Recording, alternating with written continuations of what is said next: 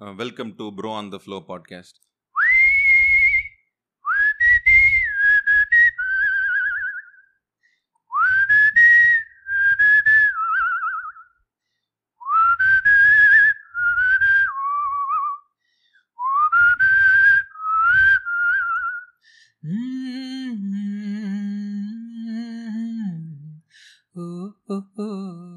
So இன்னையோட எபிசோடில் நம்ம கூட ஜாயின் பண்ணியிருக்கிறது Vijay bro so Vijay bro வணக்கம். வணக்கம் ப்ரோ எப்படி இருக்கீங்க? நல்லா இருக்கேன் ப்ரோ விஜய் ப்ரோ சின்ன இன்ட்ரொடக்ஷன் சொல்லிடுறேன் நான். ஸோ விஜய் ப்ரோ எனக்கு ஃபஸ்ட்டு ஃபஸ்ட்டு அவர் ஒரு கிராஃபிக் டிசைன் ஒர்க்கை பார்த்து தான் எனக்கு பிடிச்சிருந்த அந்த ஒர்க்கு அந்த ஒர்க்கு என்னோடய ப்ராஜெக்டில் அவரோட ஒர்க் பண்ணலான்னு சொல்லிட்டு தான் அவர் நம்பர் வாங்கியிருந்தேன். ஸோ நம்பர் வாங்கும் போதே ஃப்ரெண்டு சொல்லியிருந்தான். அவர் சென்னையிலலாம் ஒர்க் பண்ணியிருக்காரு. நல்ல ஒரு டேலண்டான ஆள். இப்போ ஒரு ச- சில சுச்சுவேஷனால் ஊரில் இருக்காங்கன்னு சொல்லியிருந்தாங்க. ஆனால் அந்த ப்ராஜெக்ட் டேக் ஆஃப் ஆகலை. ஸோ அதனால் அவர் நம்பர் இருந்துச்சு. என் ஃப்ரெண்டு சொன்ன மாதிரியே நாள் போக போக அவர் டேலண்ட் ஒன்று ஒன்றா நான் பார்க்க ஆரம்பித்தேன் அவர் ஸ்டேட்டஸில் பார்த்துருக்கேன் நான். நான் ஃபஸ்ட்டு அவர் கிராஃபிக் டிசைனர்னு நினச்சேன். அப்போ தான் ஃபோட்டோகிராஃபராக பார்த்தேன் நான். ஸோ நாள் போக போக ஒரு யூடியூபராக இருந்தார். So the world of Vijay ஜிபின்னு ஒரு யூடியூபராக இருந்தார். நல்ல ஒரு ஸ்டோரி டெல்லர் விஷயங்களை கரெக்டாக புரியிற மாதிரியான புரியிற மாதிரியான ஒரு ஃப்ளோவில் ரொம்ப அழகாக எக்ஸ்பிளைன் பண்ணுவார். நல்ல ஒரு ஸ்டோரி அவரை பார்த்துருக்கேன். ஸோ அதுக்கப்புறம் நான் பார்த்து ரொம்ப எக்ஸைட் ஆன விஷயம் the pride of the scene ஒரு சிம்ஃபனி பண்ணியிருந்தாரு. நான் அது வரைக்கும் சிம்ஃபனின்னு பார்த்தது எதுன்னு பார்த்தீங்கன்னா மேக்ஸிமம் அந்த பெரிய ஆர்கெஸ்ட்ராலாம் வச்சுட்டு எல்லோரும் வாசிப்பாங்க. பியானோ தான் மெயினாக இருக்கும். ஸோ அப்படி தான் சிம்ஃபனி பார்த்துருக்கேன். நான் இவர் பார்த்தீங்கன்னா சோலோவே ஒரு சிம்ஃபனி பண்ணியிருப்பார். அந்த வீடியோ ரொம்ப நல்லா இருக்கும். அது ஆடியோவும் ரொம்ப எக்ஸைட் ஆச்சுது. அவன் சொன்ன மாதிரி இவர் ஒரு மல்டிபிள் டேலண்டடாக இருக்காருன்னு சொல்லிட்டு அதில் ரொம்ப நான் எக்ஸைட் ஆன அந்த சிம்ஃபனி அந்த வீடியோ பார்க்கும்போது.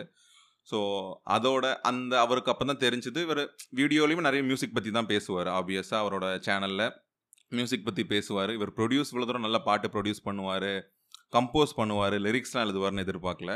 அந்த சிம்ஃபனி ஃபுல்லாக மியூசிக்காக இருக்கும். ஸோ அவர் இன்னொரு ரெண்டு லவ் சாங் மாதிரி பண்ணியிருந்தீங்கல்ல ப்ரோ. ஸோ அது நான் பெருசாக கேட்டுக்கல. நான் உண்மையை ஒத்துக்கிறேன். ஆனால் ஹூ இஸ் ஈவில் பார்த்த உடனே நான் ஃபுல்லாக கேட்டேன் ப்ரோ அது ஒரு ரேப் ஹிப்ஹாப் ஸ்டைலில் பண்ணியிருந்தீங்கல்ல? ஆமா. ஆமாம் ப்ரோ ஸோ ரேப் ஹிப்ஹாப்னாலே அவங்களோட ஒரு செட் ஆஃப் பீப்புளோட கஷ்டத்தை ஒரு கலை வடிவமாக கொடுக்கறது தான் ரேப் ஹிப்ஹாப்லாம். ஸோ அதுக்கு நீ ஜஸ்டிஃபை பண்ணியிருந்தீங்க ப்ரோ அந்த லிரிக்ஸ் வந்து எனக்கு பர்சனலாக ரொம்ப பிடிச்சிருந்து ரொம்ப கனெக்ட் ஆச்சுது. தேங்க்யூ அப்போ உங்கள் மனசில் இருக்கிற ஒரு என்ன சொல்கிறதுக்கு ஒரு இன்னொரு விஷயத்த வெளியே சொல்லணுங்கிறதுக்கு ஒரு ஆர்ட் ஃபார்மாக நீங்கள் சொல்லிடுறீங்க. உங்கள் மனசை சப்ரஸ் பண்ணி வச்சிருக்க விஷயங்கள்லாம். ஒரு ஆர்ட் ஃபார்மாக நீங்கள் ஹூஇஸ் ஈவலில் சொல்லியிருந்தீங்க. ஸோ அந்த பாட்டு எப்படி கம்போஸ் பண்ணீங்க லிரிக்ஸ் எழுதுனீங்க எல்லாம் கேட்குறதுக்கு முன்னாடி ஸோ நான் முதைய சொல்லியிருந்தேன். பேசும்போது சொல்லியிருந்தேன். எனக்கு ஒரு பாயிண்ட்ல கனெக்ட் ஆச்சு அந்த பாட்டு. லிரிக்ஸில்.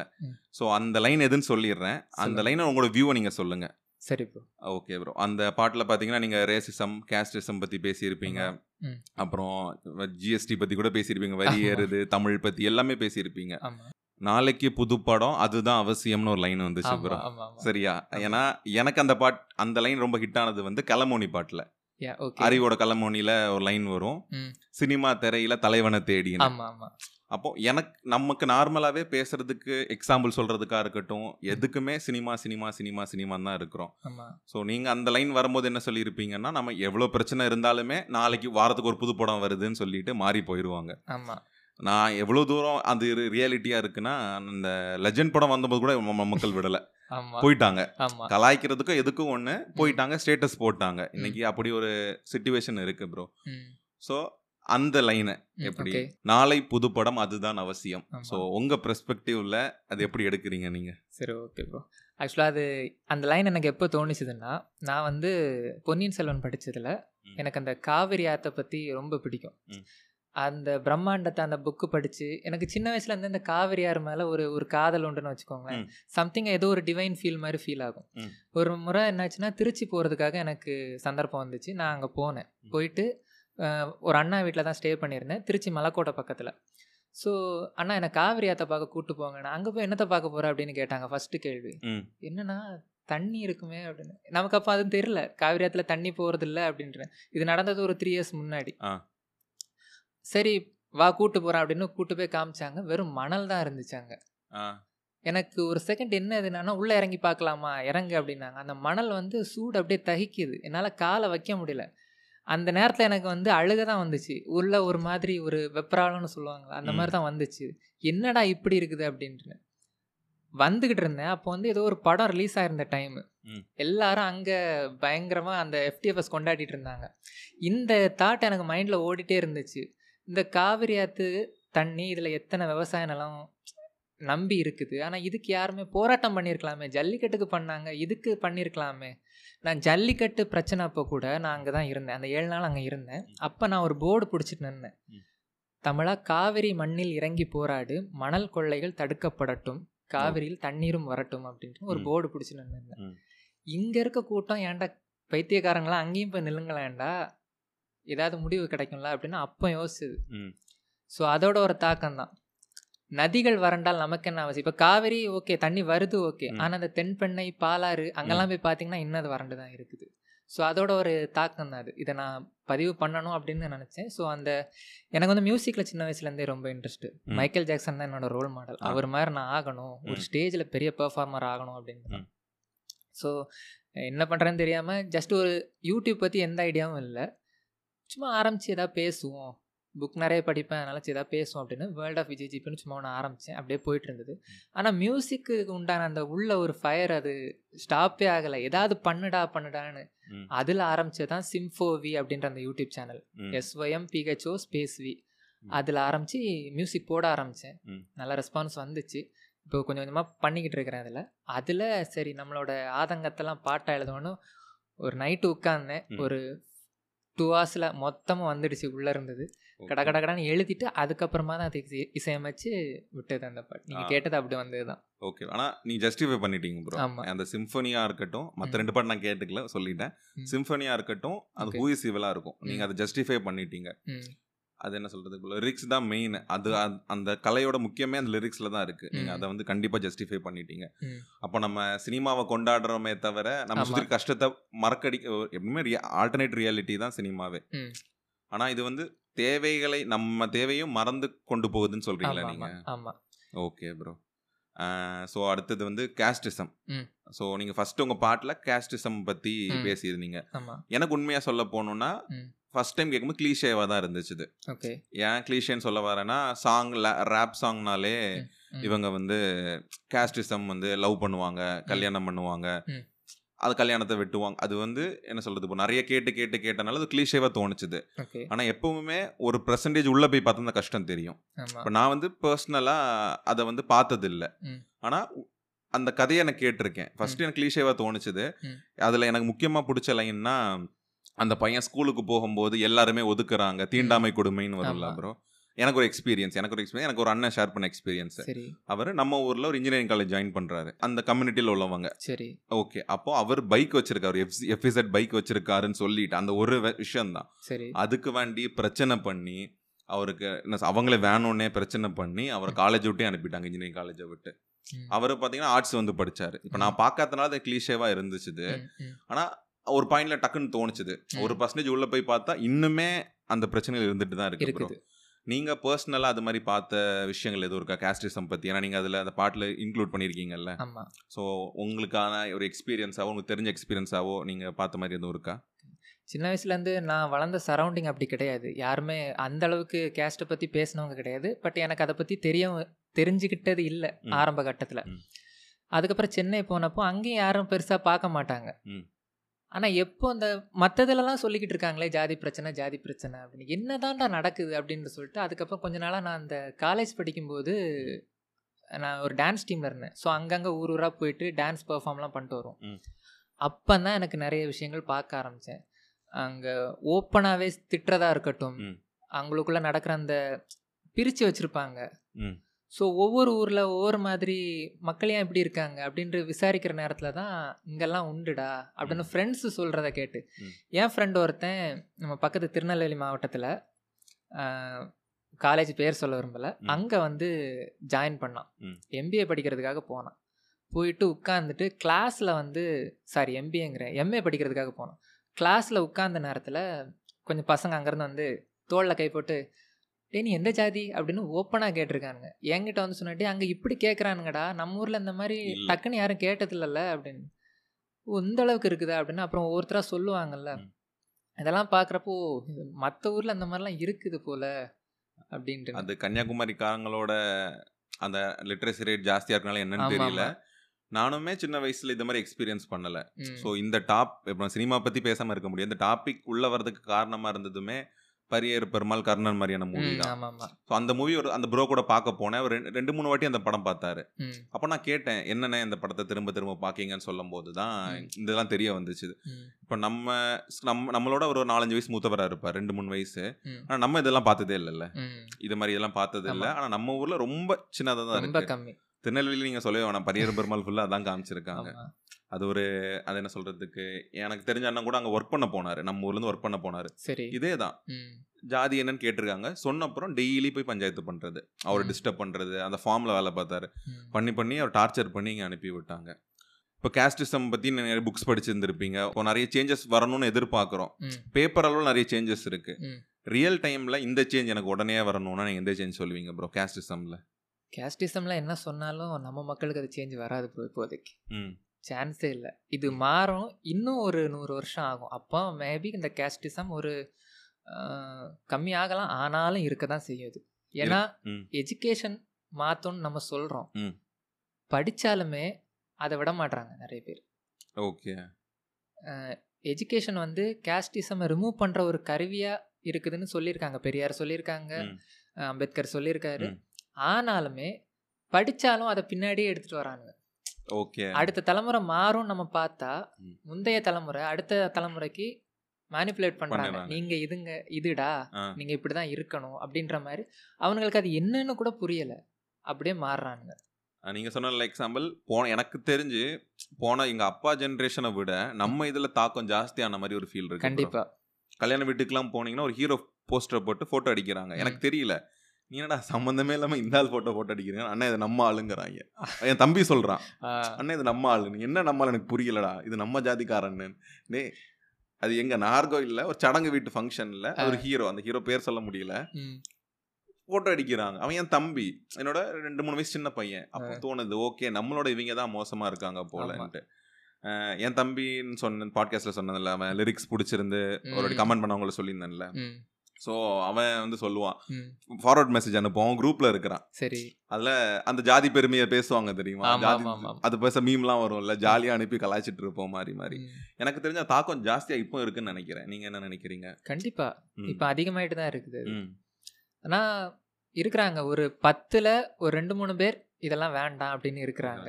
ஆனா மிச்ச பேர் வந்து மத்தவன் நம்மளை ஏதாவது சொல்லிடுவானோ அப்படின்ற ஒரு பயத்துல மனசுக்குள்ள இருந்தாலும் அமைதியாவே இருக்காங்க. அமைதியாவே இருக்கிறாங்க. அவங்கள சொல்றதுக்கெல்லாம் ஆமாம் போட்டுட்டு அப்படி இருக்கிறது. அது மாதிரி இந்த டெக்னாலஜிங்கிறது நல்லது கெட்டது இருக்கிற மாதிரியே இந்த ஜாதி பிரச்சனைகளாகட்டும் மத பிரச்சனைகளாகட்டும்.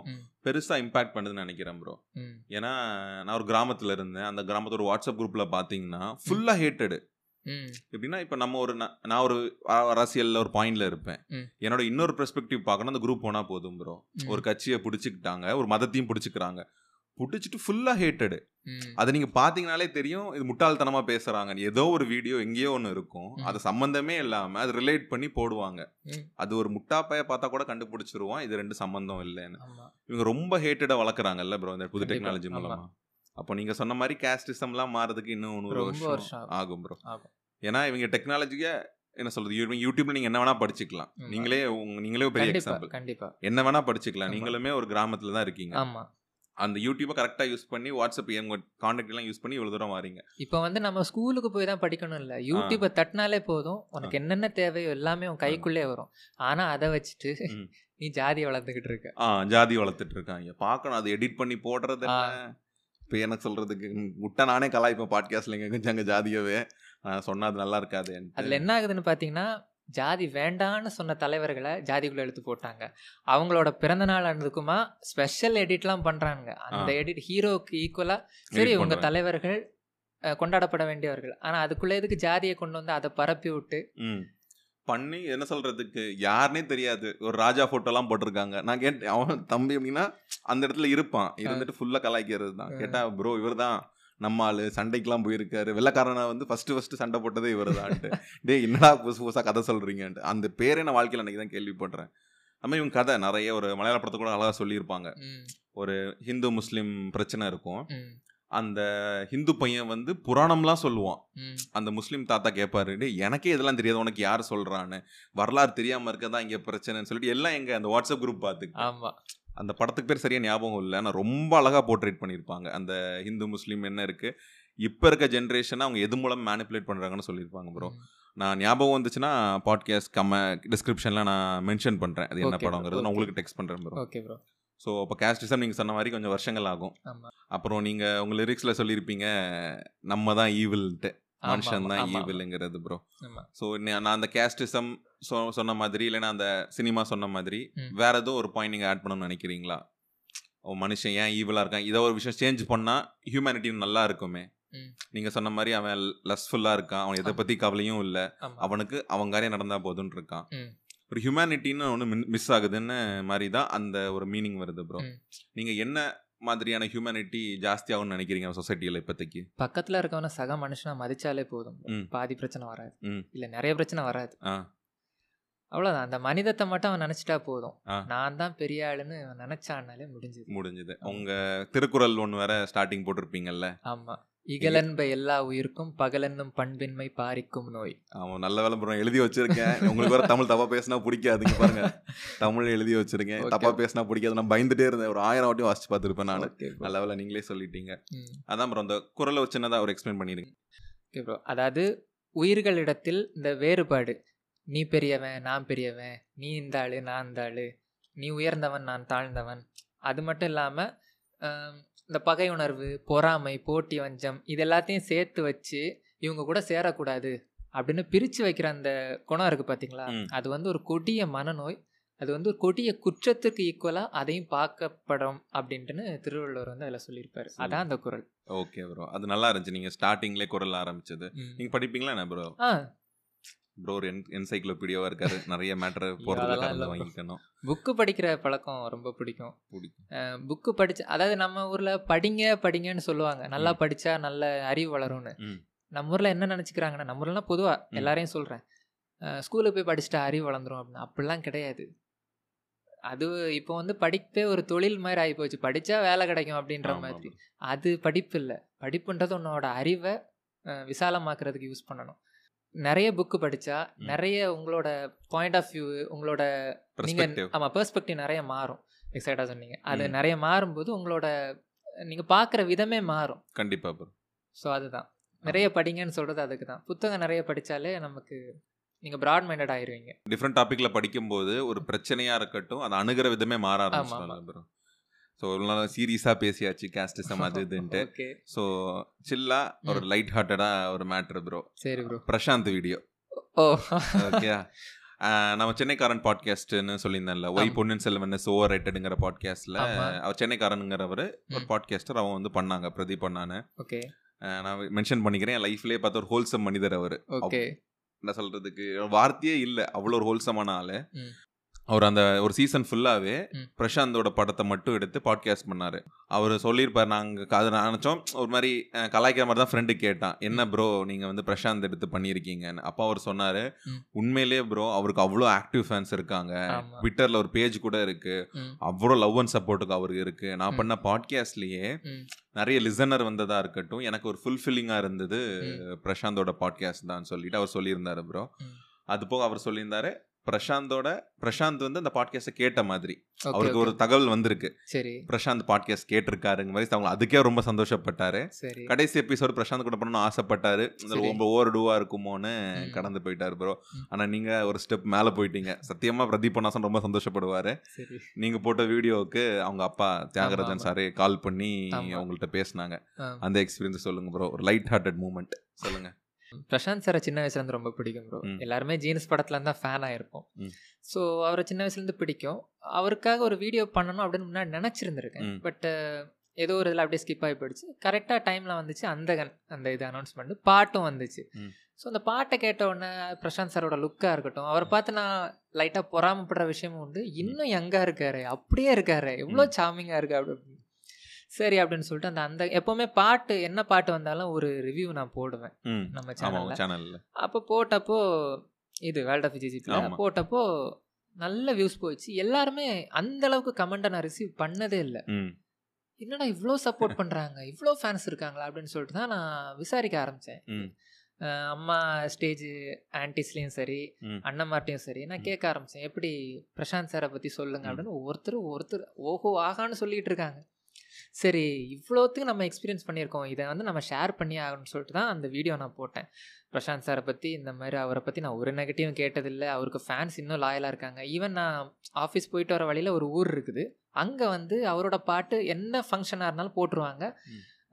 ஸ்பெஷலாக நியூ இயருக்கு கேக்லாம் வெட்டுவாங்க. அந்த அளவுக்கு கொண்டாடுவாங்க அவரை. ஸோ இவ்வளோ ஃபேன்ஸ் இருக்காங்களே போடுவோன்னு தான் அந்த வீடியோ போட்டேன். காலையில் ஒரு லெவன் தேர்ட்டி கிட்ட அப்லோட் பண்ணியிருப்பேன் அந்த வீடியோ ஷெட்யூல் போட்டு விட்டு ஆஃபீஸ் போயிட்டேன். சாயந்தரம் ஒரு நாலரை மணி போல் ஒரு மெசேஜ் வருது இன்ஸ்டாகிராமில் தியாகராஜன் சார் உங்கள் வீடியோ பார்த்துருக்காங்க. ஒரு ப்ரோட்ட இருந்து ம். உங்களை கால் பண்ணி பேசலாமா அப்படின்னா நம்பர் கொடுங்கன்னு நம்பர் ஷேர் பண்ணேன். ஆஃபீஸ்லேருந்து கால் வந்துச்சு. விஜய் அப்படின்னாரு. அந்த குரலை கேட்டோன்னே எனக்கு கை கால்லாம் விட விடன்னு ஆயிடுச்சு. ஏன்னா அவரை நான் ஃபர்ஸ்ட் ஃபர்ஸ்ட் பார்த்த படமே அலைகள் ஓதில்லை சின்ன வயசுல. ஓகே புல்லட் சவுண்டை கேட்டாலே எனக்கு க அவர் ஞாபகம் தான் வரும். ஆளும் பார்க்க கொஞ்சம் ரஃபா அந்த இருப்பாரா எனக்கு கை கால்லாம் உதறிடுச்சு. சார் அப்படின்னு. நல்ல வீடியோ பண்ணியிருக்கப்பா. நல்லா இருக்கு. அப்படின்னு சொல்லிட்டு அப்ரிஷியேட் பண்ணாங்க. எனக்கு என்ன சொல்றது வார்த்தையே வரல. கொஞ்ச நேரம் பேசுனாங்க. நல்லா பண்ணு. ஆல் த பெஸ்ட் நீ நல்லா வருவ அப்படின்றவும் நல்லா பேசுகிற நல்லா வருவ அப்படின்னு சொல்லிட்டு அதுக்கப்புறம் வீ இது சாங்லாம் பார்த்துருக்காங்க போல். அதுலேயே எல்லாத்தையும் லிங்க் பண்ணி தானே வச்சுருப்பேன். சாங்லாம் பார்த்துட்டு சாங்லாம் நல்லா இருக்குது. சிம்ஃபோவி அந்த சேனலில் நல்லா பண்ணியிருக்க. நல்லா வருவ அப்படின்னு ப்ளஸ் பண்ணி விட்டாங்க. சூப்பர் ப்ரோ ஸோ ஒரு ரெண்டு நாளைக்கு எனக்கு கால் தரையில இல்லை. அது சரி தேங்க் பண்ணணும்ல. அவ்வளோ பெரிய மனுஷன் பிஸி ஷெடியூலில் நமக்கு மெனக்கிட்டு அவசியமே இல்லை. நான் நான் கன்னியாகுமரியில் ஒரு மூலையில் இருக்கிற பர்சன் நம்ம மெனக்கிட்டு ஃபோன் பண்ணி விஷ் பண்ணணுன்றது எவ்வளோ பெரிய பெருந்தன்மை. ஸோ அதுக்காக தேங்க் பண்ணி ஒரு வீடியோ போட்டேன். ஸோ அதை தான் நீங்கள் எல்லாமே பார்த்துருந்தேன் ப்ரோ ஆமா ப்ரோ அது மாதிரி கன்சிஸ்டன்சிக்கு ஒரு விலை இருக்கு ப்ரோ ம். நீங்க பண்ணீங்கல்ல அதுவும் கன்சிஸ்டன்சிக்கான வேலை. ம். நீங்க நகலிசை கலைஞன் ஒரு. இதுல சொல்லியிருப்பீங்க. ஒரு புக்கு ஒரு புக்கை பத்தி பேசுனது சொல்லியிருப்பீங்க. ஒரு ஆர்டிஸ்ட்டுக்கு வந்து ஒரு ரெகனைசேஷன் தான் தேவைன்னு ஆமாம் ஒரு கலைஞனுக்கு தேவை பாராட்டு தான். ஆமாம் ஒரு தபேலா ஒருத்தர் நல்லா வாசிக்கிறாருன்னா அவர் இறங்கி போகும்போது ஒரு வார்த்தை சொன்னா ஆமா. சந்தோஷம். அந்த வார்த்தை உங்களுக்கு கிடைச்சிருச்சுல்ல ப்ரோ கண்டிப்பாக கண்டிப்பா ப்ரோ இன்னுமேலும் என்ன சொல்ல சிம்போவி அது இதுன்னு எல்லாமே நல்லா பண்ணுங்க ப்ரோ ஸோ இது ஒரு நல்ல ஒரு லைட் ஹார்ட்டட் மூமெண்ட்டாக இருந்துச்சு. இல்லை பழச ஞாபகப்படுத்துறது. கண்டிப்பாக அடுத்தது புக் ரீடிங் தான் ப்ரோ ஓகே நீங்க புக் ரீடிங் பத்தி நிறைய சொன்னீங்க. ம். நீங்க ஒரு மூணு புக் சஜஸ்ட் பண்ணுவீங்கன்னா எந்த மூணு புக் சஜஸ்ட் பண்ணுவீங்க ப்ரோ எந்த மாதிரி புக் சொல்கிறீங்க ஒரு பிகினர் ஸ்டார்ட் பண்ண நினைக்கிறேன்னு நினச்சிக்கோங்க. என்ன மாதிரி சரி தமிழ்ல இப்போ நான் என்னையே எடுத்துக்கோங்க. நான் செல்ஃப் புக்லாம் பாதி பாதி படிச்சுட்டு ஒரு பைத்தியம் மாதிரி சுத்திட்டு இருக்கிறேன். எனக்கு தமிழ்ல ஒரு புக்கு படிக்கணும். இல்லைன்னா இது மாதிரி அஹ், நீங்க ந- நகலிசை கலைஞன் அந்த புக் பத்தி நீங்க சொன்ன அந்த ஒரு எக்ஸாம்பிள் சொல்லியிருப்பீங்களே. ஆமாம் வேற லெவல் ப்ரோ அது மாதிரியான ஒரு புக் படிக்கணும்னா இது சொல்லுவீங்க? நீங்கள் தொடக்கத்தில் புக் படிக்கிறீங்களா இருந்தீங்கன்னா சிறுகதை தொகுப்புலாம் படிக்கலாம் வாங்கி. அது. யாரால வேணாலும் எழுதியிருக்கட்டும். வாங்கி படிக்கிறீங்கன்னா அது வந்து உங்களை கொஞ்சம் சிம்பிளாக இருக்கும் ஸ்டோரிஸ்லாம் உங்களை உள்ளே இழுத்து கொண்டு போயிடும் நம்ம ஊரில் பண்ணுற நிறைய பேர் பண்ணுற தப்பு என்னன்னு பார்த்தீங்கன்னா. எடுத்த உடனே புக்கு படிக்கணும்னு சொல்லிட்டு பெரிய புக்காக வாங்கிடுவாங்க. அதாவது அதில் ஐடியாஸும் ப்ராட் மைண்டடாக இருக்கும் பயங்கரமாக இருக்கும். அதை படிக்கிறப்போ டக்குன்னு நம்ம கரண்ட் ஸ்டேட் மைண்ட் வந்து அதை ஏற்றுக்காது புரியாது டக்குன்னு. என்ன இப்படி ஒன்றும் புரிய மாட்டேங்குது தூக்கம் வந்துடும். போர் அடிச்சிரும் வச்சிருவாங்க. அந்த. ஹேபிட் அப்படியே போயிடும் சின்னதுல இருந்து ஆரம்பிங்க. குட்டி குட்டி சிறுகதையிலேருந்து ஆரம்பிச்சிங்கன்னா. உங்களுக்கு வந்து அந்த படிக்கிற பழக்கம் ஹேபிட் ஆயிடுச்சுன்னா அதுக்கப்புறம் நீங்கள் பெரிய புக்லாம் படிக்கலாம். இல்லை நான் வந்து ஒரு பயங்கரமான ஃபேண்டசி புக்கு எனக்கு வேணும். அந்த மாதிரி படிச்சீங்கன்னா நீங்கள் தமிழில் கேட்கணும்னு விருப்பப்பட்டீங்கன்னா தமிழ்ல சாண்டில்யன். அவர் வந்து நான் எப்போவுமே சஜஸ்ட் பண்ணுவேன். கல்கியா சாண்டில்யனான்னு கேட்டிங்கன்னா நான் வந்து சாண்டில்யன் ஐயாவோட ரசிகன். ஓகே. உதாரணத்துக்கு எப்படி சொல்லணும்னா இப்போ கல்கி சார் வந்து ஒரு ஒரு காட்சியை வர்ணிக்கிறாருன்னா. இப்போ ஒரு அரசகுமாரன் போயிட்டு இருக்கிறான் ஒரு இளவரசன் பாதையில் போயிட்டு இருக்கான்னா அந்த பாதை பூமணல் நிறைந்திருந்தது. இரண்டு பக்கமும் மலர்கள் தூவி கொண்டிருந்தது. ஒரு வசந்த காலம். அவன் போயிட்டு கொண்டிருக்கிறான். சூரியன் அஸ்தமிச்சுக்கிட்டு இருக்கு. இந்த காட்சியை கல்கி இப்படி சொல்லுவார். இதுவே சாண்டிலன் எப்படி சொல்லுவார்னா ஒரு அந்தி மாலை நேரம். ஒரு குருவி எங்கேருந்தோ பறந்து வந்துச்சு. வந்து ஒரு பனம் மரத்தில் உட்காந்துச்சு அந்த பனை மரத்தில் இருக்க பழத்தை அது ருசி பார்த்துக்கிட்டு இருக்குது. தூரத்தில் ஒரு காலடி சத்தம் கேட்குது. அந்த குருவியின் பார்வையில் ஒரு இளைஞன் வந்து கொண்டிருக்கிறான். தேஜஸான உருவம். வந்துக்கிட்டு இருக்கான் சூரிய கதிர்கள் அவன் மேலே விடுது. யார் அவன்? இளவரசன் அப்படின்னு சொல்லி கொண்டு வருவார். ஸோ அந்த வர்ணனையே பயங்கரமாக இருக்கும். நம்ம படிக்கும்போதே வாவ் அப்படின்னு இருக்கும். நீங்க சொல்லும் போதே எனக்கு அப்படி நான் சொல்லுது ப்ரோ நான் நீங்க சொல்ல சொல்ல நான் கற்பனை பண்ணி பார்ப்பேன்ல. என்னடா? இது என்ன கேமராங்கள் என்ன பெர்ஸ்பெக்டிவ் இதுன்ட்டு இருக்கு ப்ரோ அதாவது வித்தியாசமான கேமராங்களில் யோசிப்பார் சாண்டிலன் ஐயா. ஒருக்கா இந்த பழக்கம் எப்படி ஆரம்பிச்சுன்னா எங்கள் அம்மா வந்து ஒருக்கா ஹாஸ்பிட்டல் அட்மிட் ஆயிருந்தாங்க. நல்ல ஃபீவர் எங்கள் அம்மாவுக்கு. எங்கள் வீட்டில் ஒரு புக்கு இருந்துச்சு. சாண்டிலன் ஐயா எழுதின ஒரு புக்கு மதுரா விஜயம்னு ஒரு ஆக்சுவலாக அதையே ஒரு டிரான்ஸ்லேட் தான் பண்ணியிருப்பாரு. அந்த புக்கு வீட்டில் ரொம்ப நாளாக இருந்துச்சு. அது சின்ன வயசுலேருந்து இருந்துச்சு. நான் பார்த்துக்கிட்டு இருக்கிறேன். நான் படிச்சதில்லை. அந்த ஒரு நைட் எங்கள் அம்மாவுக்கு நான் கூட துணைக்கி இருக்கிறேன் ஹாஸ்பிட்டலில் ஸோ படிப்போம் அப்படின்னு சொல்லிட்டு. படிக்க ஆரம்பித்தேன் ஒரு நாலு பேஜ் தான் புரட்டியிருப்பேன். என்னால் அந்த கற்பனையை விட்டு வெளியே வர முடியல. படிக்கிறேன் படிக்கிறேன் ஃபுல் புக்கை முடிச்சிட்டேன் நைட்டு ஆ, இத்தனைக்கும் ஒரு நாவல் கிட்டத்தட்ட ஒரு நானூறு பக்கம் இருக்கிற நாவல் அது. ஃபுல். நைட்டு முடிச்சிட்டேன். அந்த அளவுக்கு அவரோட எழுத்து. கண்டிப்பா ஒரு. இது. நீங்க சொன்ன இதே பெர்ஸ்பெக்டிவ் அந்த கிளிக்க பார்வையில இருந்து வாராரு அவர் மேல சூரிய கத்திட்டு படுறதெல்லாம் வேற லெவல் ப்ரோ ஆனா சீரியஸா சொல்லணும் ப்ரோ நீங்க நல்லா சொல்றீங்க. உங்களால என்ன சொல்றது? ஃப்ளோல ரொம்ப அழகா நான்லாம் பதறேன்னு அந்த பதட்டம் இல்லாம ரொம்ப நல்லா சொல்றீங்க ப்ரோ. சிறுகதை நான் ஃபர்ஸ்ட் சொன்னேன். சிறுகதை எது வேணாலும் எடுத்துக்கோங்க. சாண்டில்யன் ஐயாவோட புக் படிக்கிறதா இருந்தால் நீங்கள் கடல் புறா போகலாம் the best of is writing the best புக்னா அதுதான் கடல் புறா அதை படிங்க. கல்கி ஐயா எழுதுனதில் பார்த்தீங்கன்னா அவருடைய அந்த பார்த்திபன் கனவாக இருக்கட்டும் பொன்னியின் செல்வனாக இருக்கட்டும் ரெண்டுமே அவரோட மாஸ்டர் பீஸ்ன்னு தான் நான் சொல்லுவேன். நீங்கள் படிங்க நல்லாவே இருக்கும். அந்த பாட்காஸ்ட் கூட அவர் சொல்லியிருப்பாரு. பார்த்திபன் கனவு வந்து பொன்னியின் செல்வனோட பெட்டரா இருக்கிற மாதிரி. அதெல்லாம் யாரும் படிச்சிருக்க மாட்டாங்க. ஆமா. இதை மட்டும் படிச்சுட்டு ரொம்ப கொண்டாடுவாங்க அப்போ நீங்க சொன்ன மூணு புக் எதெல்லாம் ப்ரோ கடல் புறா சிறுகதை இப்போ நான் சொன்ன மாதிரி நீங்கள் சின்னதாக படிக்கணும் நகலிசை கலைஞனே படிக்கலாம். நகலிசை கலைஞர் நகலிசை கலைஞன். அது வந்து இந்த நார்மலாக ஒரு மக்களோட வாழ்வியல் அது சித்தரிக்கும். கடல் புறா பொன்னியின் செல்வன். இப்போ ட்ரெண்டில் இருக்கனால அதை படிக்கிறது ஓகே. ஓகே. படம் வரதுக்கு முன்னாடி அதை படிக்கிறது நல்லது. ஏன்னா படம் வந்து உங்களோட கற்பனையை கட்டுப்படுத்திடும் அதில் காமிக்கிறத தாண்டி நீங்கள் யோசிக்க மாட்டீங்க. ஆனால். புக்கு படிக்கும்போது உங்கள் இமேஜினேஷன் வேறு லெவலில் போகும். ஐ பர்சனலி ப்ரிஃபர் எப்போவுமே புக்கு படிங்க. கண்டிப்பா கற்பனை திறன் வளரும். ஆமா. நீங்க சொல்லும் போதுமே எனக்கு கற்பனைக்கு வந்த. பனைமரம் வேறையா இருக்கும். எனக்கு கற்பனைக்கு வந்த குருவி வேறையா இருக்கும். அது படுற ஆள் கூட வேறையா இருக்கும். அதான் ப்ரோ நீங்க சீரியஸா சொல்லணும் ப்ரோ நீங்க ரொம்ப நல்லா ப்ரோ ஸ்டோரி சொல்றீங்க. அந்த நரேஷனே ரொம்ப நல்லா இருக்கு.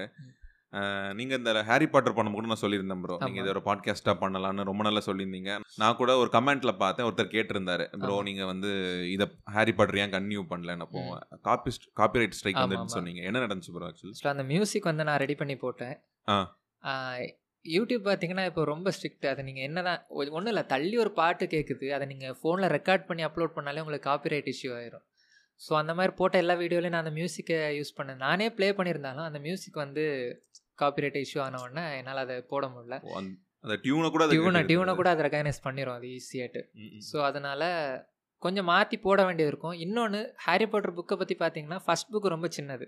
செகண்ட் புக்கு கொஞ்சம் பெருசு. போக போக போக ஒவ்வொரு சாப்டருக்குள்ள இருக்க நீளம் வந்து பயங்கரமாக போகும். ஃபர்ஸ்ட் புக்கில் நான் ஒரு சாப்டருக்காகவே எட்டு மணி நேரம் உட்காரணும். எட்டு மணி நேரம் நான் என் தூக்கத்தை தொலைச்சிட்டு உட்காந்தா மட்டும்தான் அந்த அவுட்டை நான் கொடுக்க முடியும். நான் வச்சிருக்க நார்மல் லேப் தான் எடிட்டிங் லேப் தான். பட் அதில் அவுட் எடுக்கிறதுக்கு முன்னாடி நான் படுற பாடு எனக்கு தான் தெரியும். இந்த இருக்குல்ல ப்ரோ நான் என்ன பண்ணுவேன்னா எல்லாம் எடிட் பண்ணி கியூவில் போட்டு விட்டுருவேன். நைட்டு ஃபுல்லாக லேப்டாப் போடும். சார்ஜரையும் போட்டு விட்டுருவேன். ராத்திரி ஃபுல்லாக காலையில் பார்த்தீங்கன்னா தோசை சுடலாம். அது. மாதிரி ரெடியாக இருக்கும். ஸோ அது ரொம்ப டைமிங் எடுக்கும். நமக்கு தூக்கம் போயிடும். டைமும் கிடைக்காது. ம். ஃபர்தராக சாப்டர் போடணும்னு எனக்கு ஆசை தான். பட் ஆனால் அந்த டைமிங் பிரச்சனை இந்த மாதிரி இஷ்யூ வந்தோடனே நான் அப்படியே பாஸ் பண்ணி வச்சேன். சரி இது பண்ணுறதுக்கு மற்ற இதில் பண்ணலாம். நம்ம மியூசிக் தான் நமக்கு ரொம்ப இதாக இருக்குது. இன்ட்ரெஸ்டிங் ஸோ அந்த மியூசிக் இதில் இப்போதைக்கு கான்சென்ட்ரேட் பண்ணலாம். ஃப்யூச்சரில் பாட்காஸ்ட் பண்ணுறதா இருந்தால் கண்டிப்பாக நான் அதை பண்ணுவேன். எப்படி? கண்டிப்பா ப்ரோ நீங்க நல்ல ஃப்ளோல சொல்றீங்க ப்ரோ நீங்க ஒரு தமிழ் பாட்காஸ்ட் ஆகி கதைகள் கூட சொல்ல ட்ரை பண்ணுங்க. இது என்னோட சஜஷன் ஓகே பண்ணுங்க ப்ரோ ஏன்னா நீங்க உங்க வாய்ஸ் ஆகட்டும் ஒரு நிதானம் இருக்கு. நீங்க கரெக்டா ஒரு தடுமாற்றம் இல்லாம அடுத்தடுத்த வார்த்தைகள் உங்களுக்கு ஃப்ளோவா வருது இல்ல.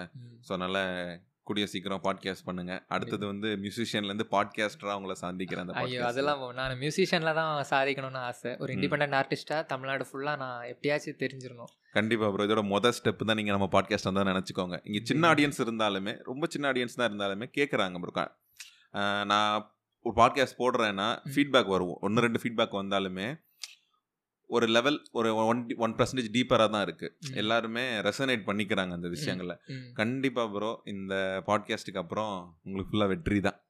கேட்டுட்டு இருக்க மக்களுக்கு ஒரு சின்ன வேண்டுகோள். என்னோட அந்த சிம்ஃபோவி channel S O M P H O space V YouTube சேனலில் வந்து நானே இசையமைத்து நானே எழுதி நானே பாடி போட்டுட்ருக்கிறேன். ஃபுல் அண்ட் ஃபுல் நான் மட்டும்தான் பண்ணியிருக்கேன் எடிட்டாக இருந்தாலும் சரி. நீங்கள் போய் பாருங்கள் உங்களோட சப்போர்ட் எனக்கு ரொம்ப முக்கியம். ஏன்னா என்ன மாதிரி கலைஞர்களுக்கு மக்கள் தான் பெரிய சப்போர்ட்டு வேறு எதை நம்பி நாங்கள் இறங்க மாட்டோம் கலைஞர்கள். கைத்தட்டு தான் எங்களுக்கு சாப்பாடு. ஒரு ஒரு நாள் ஒரு பெரிய ஸ்டேஜில் மைக்கை பிடிச்சிட்டு ஒரு ஆயிரம் பேர் முன்னாடி நின்றுட்டு நான் என்னோட சாங்கை பெர்ஃபார்ம் பண்ணணும். அது ஒரு பெரிய கனவாக இருக்குது எனக்கு. கண்டிப்பாக ப்ரோ நீங்கள் அப்படி ஸ்டேஜில் பாடும்போது நம்ம பா பேசின பாட்காஸ்ட் எடிட் பண்ணி போட்டுட்டு பின்னாடி பிஜிஎம்லாம் போட்டு எடிட் பண்ணி கண்டிப்பாக கண்டிப்பாக ப்ரோ எனக்கும் அந்த பாட்டு பிடிச்சிருந்து பிடிச்ச உடனே நான் வாட்ஸ்அப்பில் ஷேர் பண்ணேன். ஸோ எனக்கு என்ன ப்ரோ ஒரு விஷயம் ஒரு ஆர்ட் ஒருத்தவங்க பண்ண ஆர்ட்டுங்கிறது எல்லாத்தையும் ஈஸியாக ப்ரொடியூஸ் பண்ணிட முடியாது. அது என்ன சொல்லுவாங்க எப்படி சொல்லுவாங்கன்னா ஒரு ஃபெமினன் சைடாக இருந்து ஃபெமினன் சைடுனா அந்த ஃபெமினனால தான் ஒரு விஷயத்தை உருவாக்க முடியும். அந்த ஃபெமினன் சைடு இருக்கவங்கள தான் எந்த ஆர்ட்னாலும் சரி உருவாக்க முடியும் ப்ரோ எனக்கு ஆர்ட்னா ரொம்ப பிடிக்கும். அப்போ நீங்கள் பண்ண பாட்டை பார்த்தோன்னே எனக்கு லிரிக்ஸோட சொன்ன மாதிரி கனெக்ட் ஆன உடனே நான் ஷேர் பண்ணேன். அப்பவுமே நினச்சிட்டு அவங்க கூட ஒரு பாட்காஸ்ட் பண்ணணும்னு அந்தோட வெளிப்பாடு தான் ப்ரோ இந்த பாட்காஸ்ட் அதனால நீங்கள் பண்ணுங்க ஒர்க்கு கண்டிப்பா. கண்டிப்பாக ப்ரோ உங்களோட அந்த சாங் ஹூ இஸ் ஈவலோட மென்ஷன் பண்ணுறேன் சிம்போவிலோட கண்டிப்பாக ப்ரோ உங்களோட சிம்போவியோட யூடியூப் சேனலையும் மென்ஷன் பண்ணிடுறேன் டிஸ்கிரிப்ஷனில் அது கூட உங்களோட பர்சனல் அக்கௌண்ட்டையுமே இன்ஸ்டா அக்கௌண்ட்டையுமே நான் கீழே மென்ஷன் பண்ணிடுறேன் ப்ரோ தேங்க்யூ ப்ரோ அது மாதிரி எங்கள் எங்கள் பாட்காஸ்ட்டில் ஃபஸ்ட் எபிசோட் தௌசண்ட் ட்ரூ ஃபேன்ஸ்னு ஒரு தியரி இருக்குது ப்ரோ ஓகே நீங்கள் முடிஞ்ச டைம் இருந்தால் கேட்டு பாருங்கள் ஃபஸ்ட் பாட்காஸ்ட்டாக ஓகே எப்படின்னா நீங்கள் ஒரு இண்டிபெண்டன்ட் ஆர்டிஸ்டாக இருக்கீங்கல்ல உங்கள் லைஃப்பை லீட் பண்ணி போகிறதுக்கு ம். லக்ஸுரியாக சொல்லலை. உங்கள் லைஃப்பை லீட் பண்ணி போகிறதுக்கு உங்களுக்கு தௌசண்ட் ட்ரூ ஃபேன்ஸ் இருந்தால் போதும்னு சொல்லுவாங்க. ஓகே தௌசண்ட் ட்ரூ ஃபேன்ஸ் இருந்தால் அவங்கள ஃபுல்லாக சப்போர்ட் பண்ணுவாங்க. இப்போ தௌசண்ட் ட்ரூ ஃபேன்ஸ் நான் ஒருத்தன். கண்டிப்பாக ப்ரோ ஏன்னா அது இருந்தனால தான் நான் அன்றைக்கி என்னாச்சு நீங்கள் பாட்டு நீங்கள் போட்ட உடனே நான் வாட்ஸ்அப்பில் ஷேர் பண்ணேன் நான் வந்து கமெண்ட் பண்ணேன். ஏன்னா எனக்கு அந்த ஆர்ட் ரொம்ப பிடிச்சிருக்கு. எனக்கு எனக்கு ஒரு ஆசை எப்படின்னா எனக்கு எப்பவுமே. நான் எனக்கு பிடிச்ச ஆர்டிஸ்ட் ஜெயிச்சா எனக்கு ஜெயிச்ச மாதிரி இருக்கும். எனக்கு பிடிச்ச ஒரு டேரக்டர் உண்டு அவர் ஒரு படம் எடுத்திருக்காரு. தேட்டருக்கு வரல ஸ்க்ரீனிங் மட்டும். ஃபிலிம் ஃபெஸ்டிவலில் நடந்திருக்கு நல்ல பாசிட்டிவ் ரிவ்யூ இருக்கு ம். அவருக்கு ஸ்டேஜில் கிளாப் பண்ண எனக்கு கூஸ் பம்ஸ் ஆகும் ப்ரோ ஸோ எனக்கு வந்து ரொம்ப பிடிக்கும் ஒரு ஆர்டிஸ்ட்டை சப்போர்ட் பண்ணுறது ரொம்ப பிடிக்கும் ப்ரோ அதோட வெளிப்பாடு தான் இந்த பாட்காஸ்ட்டு இந்த மாதிரி உங்களுக்கு தௌசண்ட் ட்ரூஃபன்ஸ் வருவாங்க. உங்களோட இப்போ நீங்கள் இருக்கிறீங்கன்னு இப்போ எனக்கு ஒரு சின்ன சர்க்கிள் இருக்கு. என் சர்க்கிள்குள்ளே நான் கொண்டு போகிறேன் உங்களை. இப்படி ஒருத்தர் இருக்காரு. இவர் நல்லா பண்றாரு. நீயும் கேட்டுப்பாருன்னு என் லிசனஸுக்கு அனுப்புறேன் ப்ரோ அது மாதிரி உங்களுக்கு தௌசண்ட் ட்ரூ ஃபேன்ஸ் கிடைப்பாங்க. ஆசைப்பட்ட மாதிரியே ப்ரோ உங்களுக்கு ஒரு லைஃபை இந்த மியூசிக் கண்டிப்பாக உங்களுக்கு தரும். கண்டிப்பாக ப்ரோ அப்போ புக்ஸ் பேசிட்டோம். அடுத்தது நீங்கள் ஒரு வீடியோவில் சொல்லியிருப்பீங்க. எனக்கு சினிமாவில் யதார்த்தமான சினிமா தான் பிடிக்கும். நம்ம மனிதனோட உணர்வுகளை எடுத்து ஆமா. சொல்கிற மாதிரி படம் தான் பிடிக்கும்னு சொல்லியிருப்பீங்க. எங்களோட செகண்ட் பாட்காஸ்ட்லேயுமே நாங்கள் ரெண்டு லைஃப்பில் இம்பாக்ட் பண்ண மூவிஸ் பற்றி பேசினோம். எப்படின்னா இந்த படம் பார்த்ததுனால என் ம். லைஃப்பில் இந்த இம்பாக்ட்டுக்கு அப்புறம் நான் வேற ஒரு மனுஷனாக மாறினேன். என் பெர்ஸ்பெக்டிவ் மாறிச்சுன்னு மாதிரி ரெண்டு படத்தை பற்றி பேசணும் ப்ரோ. ஸோ நீங்கள் வேற ஸ்பெஷலாக சொல்லியிருக்கீங்க. யதார்த்தமான படம் மனித உணர்வுகளை எடுத்து சொல்கிற படம்னு. அது மாதிரி உங்கள் லைஃப்பில் ஒரு இம்பாக்ட் எப்படின்னா இந்த படத்துக்கு முன்னாடி விஜய் இது. இந்த படத்துக்கு அப்புறம் நான் வேற ஒரு விஜயா மாறினேன் மாதிரி எதுவும் படம் இருக்கா? அப்படி இருந்துச்சுன்னா ரெண்டு மூணு படமா இல்லை ஒரு படம் கூட நீங்கள் சொல்லலாம். ஹாலிவுட்டில் பார்த்தீங்கன்னா நிறைய படம் பார்த்துருக்கேன் எல்லா லாங்குவேஜ் படமும் நான் பார்ப்பேன் அதில் கணக்கே கிடையாது. தமிழில் வந்து எனக்கு யதார்த்தமாட்டு ரொம்ப பிடிச்ச டேரக்டர்னா முன்னாடி பார்த்தீங்கன்னா பாலுமேந்திரா சார் ரொம்ப பிடிக்கும். அவரோட அந்த அதாவது இருக்கிற லைட்டை அப்படியே காமிப்பார். ஒளியின் காதல்னு சொல்லலாம் ம். அதுக்கப்புறம் செல்வராகவன் சாரை ரொம்ப பிடிக்கும். அவரோட படங்களே ரொம்ப ரொம்ப பிடிச்சதுன்னு பார்த்தீங்கன்னா மயக்கம் என்ன. ஒரு ஃபோட்டோகிராஃபரோட லைஃப் அழகாக காமிச்சிருப்பாரு. அது வரைக்கும் நான் என்ன மாதிரி பார்த்துருக்கேன்னா சினிமாவில் ஹீரோ வருவார் ஒரு விஷயம் ஸ்டார்ட் பண்ணுவார் சக்ஸஸ் ஆகும் பெரிய ஆளாயிருவார் முடிஞ்சுது. ஆனால் ரியல் லைஃப் ஸ்ட்ரகிள் என்ன? எத்தனை பேர்ட்ட அவமானப்படணும்? எத்தனை அசிங்கத்தை பார்க்கணும்? என்ன மனசை போட்டு என்னென்ன பாடுபடுத்து புழிஞ்சு எடுக்கும்ன்றத அதை பார்த்து எனக்கு அப்போ அதுக்கு இம்பேக்ட் ஆகலை. நல்லா இருக்குது அப்படின்னு சொல்லிட்டு தான் இது பண்ணேன். ஆனால் எப்போ நம்ம சென்னை லைஃப்பை பார்த்தோமோ அப்போ தான் அந்த படம் வந்து உள்ளே இறங்கிச்சு. அந்த படத்தை செகண்ட் டைம் பார்த்தப்ப அழுதேன். ஏன்னா அந்த அந்த ரியாலிட்டி கடந்து போகிறோம்ல ஆமாம் லைஃப்னா ஸ்ட்ரகிள் இருக்கும். கண்டிப்பாக எல் எது வந்தாலும் அக்செப்ட் பண்ணிட்டு ஓகே மாறும்னு ஒரு நம்பிக்கையில் நகர்ந்து போயிட்டே இருக்கணும். ஏன்னா அந்த படத்தில் வந்து கார்த்திக் சுவாமிநாதன்ற அந்த கேரக்டர் வந்து ஃபோட்டோ எடுத்துகிட்டே இருக்கும். அவன் உழைப்பை இன்னொருத்தன் எடுத்துப்பான். அது வந்து எனக்கும் கூட நடந்திருக்குது. என்னோட ஒர்க்கை இன்னொருத்தங்க யூஸ் பண்ணியிருக்காங்க அப்யூஸ் பண்ணியிருக்காங்க. எனக்கு அதுக்கான ரெகக்னேஷனும் கிடைச்சதில்ல. நான் திரும்ப என்னோட எனக்குன்னு ஒன்று கொடுங்க அப்படின்னு நான் கேட்டு போனப்போ என்னை வந்து அங்கேருந்து இது பண்ணி விட்டுட்டாங்க. அந்த மாதிரி. ஸோ அதெல்லாம் எனக்கு லைஃப் கூட கனெக்ட் முடிஞ்சது. பயங்கரமாட்டு. ஆனாலும் அவன் உழைச்சிட்டே இருப்பான். அவன் பைத்தியமானாலும் அவன் உழைச்சிட்டே இருப்பான். ஏதோ ஒரு மூலையில் இந்த பிரபஞ்சம் அவனோட ஃபோட்டோவை ஒரு இடத்துல கொண்டு போய் சேர்க்கும். நான் யூனிவர்ஸோட பவரை நம்புவேன். ப்ரோ கொஸ்டின்ல இருக்கு. டைட்டில் கார்டுலயே இந்த பாருங்க எழுதி வச்சிருக்கேன் பாருங்க. டைட்டில். கார்டுலயே தேங்க்ஸ் டு தி யூனிவர்ஸ் எழுதி இருக்கீங்கல்ல ஆமா ஆமா அது கடைசியில வரலாம்னு இருந்தேன். ஓகே அதை இப்ப சொல்லணுமா இப்படி நம்ம இந்த படத்தை முடிச்சிட்டு நம்ம அப்புறம் யூனிவர்ஸ் இல்லைன்னா சொல்லுங்க ப்ரோ சொல்லுங்க. நம்ம பாட்காஸ்ட் தானே ஓகே ஒன்றும் இல்லை நான் ஒவ்வொருத்தர் கடவுள் அது இதுன்னு நம்புகிறாங்க கடவுள்ன்றது வந்து நான் வந்து ஒரு தன்மைன்னு தான் சொல்லுவேன். கடவுள்ன்றது ஒரு நபர் கிடையாது. It's a state state of mind அண்டத்தில் இருக்கிறதான் பிண்டத்துலையும் இருக்குது பிண்டத்தில் இருக்கிறதா அண்டத்தில் இருக்குன்னு சொல்லுவாங்க. இந்த பிரபஞ்சத்தில் உருவானவங்க தான் உருவானவங்க தான் நம்ம. எல்லாத்தையும் சேர்த்தது தான் பிரபஞ்சம். எல்லாமே ஒரு வைப்ரேஷனில் தான் கனெக்ட் ஆகிட்டு இருக்குது. ஸோ நீங்கள் என்ன கேட்டாலும் கடவுள்னு நீங்கள் யாரை நினச்சி கேட்டாலும் நீங்கள் கேட்குறது இந்த பிரபஞ்சத்துக்கிட்ட தான். உங்கள் மனசு சுத்தமாக இருந்தால் ஹண்ட்ரட் பர்சன்ட் இன்வால்வ் ஆகி இந்த பிரபஞ்சத்துக்கிட்ட நீங்கள் கேட்டிங்கன்னா அது உங்களுக்கு கொடுக்கும். ஏதாவது ஒரு வழியில் கொடுக்கும். எக்ஸாம்பிள் தான் இந்த மயக்கம் என்ன இது. அவனுக்கு என்ன சக்ஸஸ் ஆகணும் அப்படின்றது தான் ஃபோட்டோகிராஃபராக சக்ஸஸ் ஆகணும். அவன் வந்து உழைச்சிட்டே இருப்பான். இந்த பிரபஞ்சம் அவனை ஒரு இடத்துல கொண்டு போய் சேர்க்கும். ஆட்டோமேட்டிக்காக அந்த சக்ஸஸ் அவன்கிட்ட வரும். ஆனால் அது டைம் எடுக்கும். அந்த பிரபஞ்சம் வந்து ஒரு கால்குலேஷன் போட்டுக்கிட்டே இருக்கும். அப்படி நடக்கலைன்னா கண்டிப்பாக ஏதோ ஒரு நல்லது இது மூலமாக நடந்துக்கிட்டு இருக்கு. டேக் இட் ஈஸி ஒரு விஷயம் நடக்கலைன்னா ஏதோ ஒரு நன்மை அதில் இருக்கும் அப்படின்றத பார்த்துட்டு கடந்து போயிட்டே கடந்து போயிட்டே இருக்க வேண்டியதுதான். கொஞ்ச நாளா அந்த பிரபஞ்சம் யூனிவர்ஸுங்கிற விஷயம். சுத்தி சுத்தி வந்துட்டே இருக்கு எனக்கு. ஆமா நீங்க பேசுனது ரொம்ப சந்தோஷம் ப்ரோ தேங்க்யூ ப்ரோ அப்போ மூவில நீங்க மயக்கம் என்ன சொல்லுவீங்க. அது மாதிரி மிஷ்கினுமே கடைசியா அவரோட அசிஸ்டன்ட் டைரக்டர் அந்த எட்டு தோட்டாக்கள் பார்த்திருப்பீங்கல்ல கண்டிப்பா அந்த படம் ரொம்ப நல்லா இருக்கும் அவரோட. அடுத்த படம் இப்போ இறங்குது போல அதர்பா வச்சு. அந்த ஆடியோல அஞ்சல சொல்லியிருப்பாரு. எப்படின்னா எனக்கு தெரிஞ்சு நிறைய பேர் சொல்லுவாங்க படம் பார்க்க போனா என் வாழ்க்கையில ஆயிரம் பிரச்சனை இருக்கு எங்க அங்க போனா எனக்கு வந்து ஒரு ஹாப்பி எண்டிங் தான் வேணும். போனோமா நல்ல பாட்டு இருந்துச்சா படம் இருந்துச்சா காமெடி இருந்துச்சா சிரிச்சிட்டு வந்துருவோன்னு மிஷ்கின் சொல்லியிருப்பாரு அவனுக்கு வாழ்க்கையை வாழதுன்னு என்னென்ன சொல்லி கொடுக்கணும் அவன் வாரான் நூற்றி ஐம்பது ரூபா கொடுத்து வாரான். நான் அவனை சும்மா வந்து என்ன சொல்றதுக்கு அவன் வாழ்க்கையில் நடக்காத விஷயங்கள் நீங்கள் சொன்ன மாதிரி ஹீரோ வருவார் ஜெயிப்பார் போயிடுவாருன்னு. இருக்கும் அதை காமிச்சு ஏமாத்த விரும்பலை ஏன்னா அவன் வாழ்க்கையே நிஜத்தை ரியாலிட்டியே பார்த்து நொந்து போய் தான் வரான் அவனுக்கு எப்படி நான் வாழ்க்கையை வாழணுங்கிறது தான் கற்றுக் கொடுக்கணுங்கிறது தான். என்னோட சினிமா. ஏன்னா எட்டு நீங்க எட்டு தொட்டாக்களும் பார்த்தீங்கன்னா கூட ரொம்ப நல்லா இருக்கும் அந்த கண்டிப்பா. அதை சொல்ல வர சைக்காலஜி சைக்காலஜிங்க சொல்ற விஷயங்கள் ஆகட்டும் எம்எஸ் பாஸ்கர் பேசுவாரு. சான்ஸே இல்ல bro. பாருங்க கூஸ் பம்ப்ஸ்லாம் வருது சிங்கிள் ஷாட்ல ஆமா. அவர் சொல்லுவாரு நான் நல்ல படம் தான் எடுப்பேன். என் அசிஸ்டன்ட் நல்ல படம் தான் எடுப்பான். அவனோட அசிஸ்டன்ட் நல்ல படம் தான் எடுப்பான்னு. இப்போ எல்லாருமே ஒரு ரியாலிட்டியை பார்க்க பயப்படுறாங்கல்ல ப்ரோ கண்டிப்பா. எல்லாரும் இந்த ரியாலிட்டி எப்படியே எஸ்கேப் ஆயிடணும்டா கொஞ்ச நேரம் எந்த கவலையும் மறந்துடணும் நீங்க சொன்ன மாதிரி அந்த கார்த்திக் சாமி ரியாலிட்டியில இருந்துகிட்டே இருப்பாரு. இருந்துகிட்டே இருப்பாரு. என்ன நடக்கும்? அவர் ஒய்ஃப் பாத்தீங்கன்னா எல்லா போட்டோவும் அனுப்பிட்டே இருப்பாங்க ரிட்டன் வந்துகிட்டே இருக்கும். இவர் ப்ராசஸ்ல இருந்துகிட்டே இருப்பாரு. அதுதான் ஒரு பாயிண்ட்ல அவர் ஜெயிக்க வைக்கும். அவர் எந்த டைமும் ரியாலிட்டில இருந்து தப்பிக்கணும்னு நினைக்கவே மாட்டாரு. நம்ம கோபிநாத் சார் நல்லா பேசுவார்ல. அவர் வந்து தோனியை பற்றி நம்ம எம்எஸ் தோனி பற்றி பேசியிருந்த ஒரு வீடியோவில் சொல்லியிருப்பார். தோனி ஏதாவது பண்ணால் அவனுக்கு என்னப்பா லக் இருக்குது லக் இருக்குன்னு சொல்லிட்டு இருப்பாங்க. அதான் சொல்லுவார். ஒருத்தனுக்கு லக்கு அடிக்கணும்னா அவன் அங்கே போய் நிற்கணும்ல ஃபஸ்ட்டு கண்டிப்பா. bro. அவன் திரும்ப திரும்ப போய் நின்னா தான் அவனை லக்கு அடிக்கும். அதுதான் பண்ணிக்கிட்டு இருக்கணும் அப்படின்ட்டு படத்துல கூட அவர் எவ்வளவு ஆடு இருக்கும்ல? ஆமா ஆமா. கஷ்டப்பட்டு அவர் என்ன கஷ்டம்னு சொல்லக்கூடாது மிஸ்கின் சொல்லியிருக்காரு. எவனா கஷ்டப்பட்டுன்னு சொன்னா எடுப்பான் அவர் பிடிச்சு பண்றது கஷ்டம் இல்லையே. ஆ, அது என்ஜாய் பண்ணியிருப்பாரு. ஆமா. நீங்க சொன்ன மாதிரி அந்த ஸ்டெப் எடுத்து வைக்கிறதுக்கு. ஒரு தைரியம் வேணும். அந்த ஸ்டெப்ல போனாலும் ரிட்டர்ன் வராம அதுலயே நிக்கணும். ஏன்னா எல்லா கஷ்டம் இருக்கு. நீங்க சொன்ன மாதிரி பிரபஞ்சம் ஒரு கால்குலேஷன்ல போயிட்டு இருக்கு போயிட்டு இருக்கு அது அந்த டைம்ல தான் நடக்கும். அதுக்கு நம்ம என்ன குட்டிக்காரன் அடிச்சாலும் நடக்காது. ஸோ ரொம்ப சந்தோஷம் ப்ரோ யூனிவர்ஸ் விஷயத்த நீங்களே நான் கொஸ்டின் கேட்காம சொல்லி பேசுனதுக்கு ரொம்ப சந்தோஷம். ஸோ இது கூட அதோட ஒரு மேஜிக்னு தான் சொல்லணும். அந்த வைப்ரேஷன் என்னங்க கூட்டு வந்திருக்குது. ப்ரோ கரெக்டா நான் சொல்ல வந்தது தான் நீங்க எழுதியிருக்கீங்க. கண்டிப்பா ப்ரோ ப்ரோ நீ இப்போ நம்ம பேசுறோம்ல. ஆமா. இது எவ்வளவு சான்சஸ் தெரியுமா? நான் சுதன்னு அவன். வீட்டு பக்கத்து நாங்க அங்க அங்க வந்ததே சோழபுரம் வந்ததே ஒரு பெரிய பிரச்சனைக்கு அப்புறம் தான் வந்தோம் லைஃப்ல சரி அந்த பிரச்சனைக்கு வந்தோம். இருந்தாலுமே நாங்க ரெண்டு சின்ன வயசுல பேசி பக்கத்து வீடு பக்கத்து பக்கத்து வீடுனால சேர்ந்து சுத்துறது.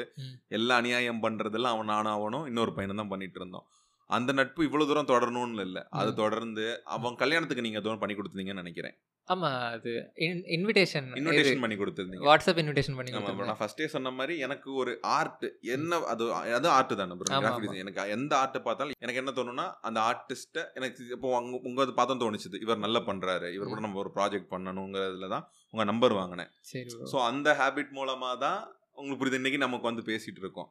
அதனால அந்த யூனிவர்ஸ் சம்பந்தமா இருக்கட்டும் அந்த வைப்ரேஷன் எல்லாம் ரொம்ப நம்புறேன் ப்ரோ ஏன்னா லைஃப்ல இது வரைக்கும் நடந்த எல்லா விஷயங்களுமே என்ன சொல்றது நிறைய விஷயங்கள் சொல்ல முடியாது. இப்போ நீங்க இப்போ டீ கடை பாட்காஸ்ட் நல்லா இருக்குன்னு சொன்னீங்கல்ல அவரை மீட் பண்ணதெல்லாம் சொன்னேன்னு வச்சுக்கோங்க நீங்க தலை சுத்தியே விழுந்துருவீங்க லைஃப்ல ஸோ அதெல்லாம் எப்படின்னா மற்ற லைஃப்ல நடக்குமான்னு கேட்டால் நார்மலாக லைஃப்ல நடக்குமான்னு கேட்டால் நடக்காது. ஸோ நான் இது மாதிரி விஷயங்களை ரொம்ப நம்புகிறேன் ப்ரோ. அதனால நீங்கள் சொன்ன மாதிரி அந்த வைப்ரேஷன் தான் ஆமா. உட்காந்து பாட்காஸ்ட் ரெக்கார்ட் பண்ணிட்டு இருக்கோம். அடுத்து ஒரு முக்கியமான விஷயம் ஆ. உங்கள் வீடியோவில் அந்த விசில் வீடியோ இருக்குல்ல எம்எஸ்வி பற்றி ஆமா ஆமா ஆமா நீங்க விசில் பண்ணுவீங்கன்னு எதிர்பார்த்தேன். அந்த கபாலி மியூசிக் போட்டீங்க பாருங்க கையில தாளம் போட்டு. செம இம்ப்ரெஸ் ஆன ப்ரோ ஸோ நீங்க அது ஒரு வாட்டி எனக்கு பண்ணி காமிச்சிருங்க. நான் இங்கேயே இந்த மைக்லயே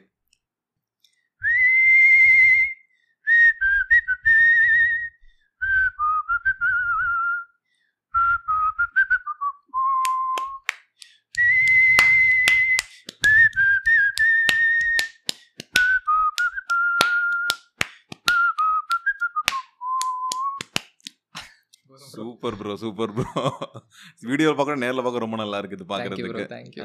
நம்ம மக்களுக்கு இதை ஒரு ரீல்ஸா எடுத்து இன்ஸ்டால போட்டு ஓகே ஃபைன் அதான் ப்ரோ அந்த வீடியோவில் ஒரு ஸ்டார்டிங் ஒரு ஹூக்குக்கு வேண்டி இது மாதிரி வாசிச்சிங்க. அப்போ தான் நம்ம மக்கள் எங்கேஜ் ஆவாங்க ஆமா, வேண்டி. வாசிச்சிங்க. அந்த அதில் ஃபுல்லாக நீங்கள் எம்எஸ்வி சாங்ஸ் எல்லாம் எக்ஸ்பிளைன் பண்ணீங்க. ரொம்ப நல்லா இருந்துச்சு. ஸோ அதில் உங்களுக்கு பிடிச்ச இன்னொரு இதுவும் விசில் பண்ணிடுங்க ப்ரோ எம்எஸ்சி ஐயாவோட பாட்டில் விசில் பயங்கரமா பண்ணுவாரு. அதுல ரொம்ப பிடிச்சது வந்து அந்த வந்த நாள் முதல் இந்த நாள் வரை அந்த பாட்டு ஸ்டார்டிங்ல வருது. அது வந்து ம்.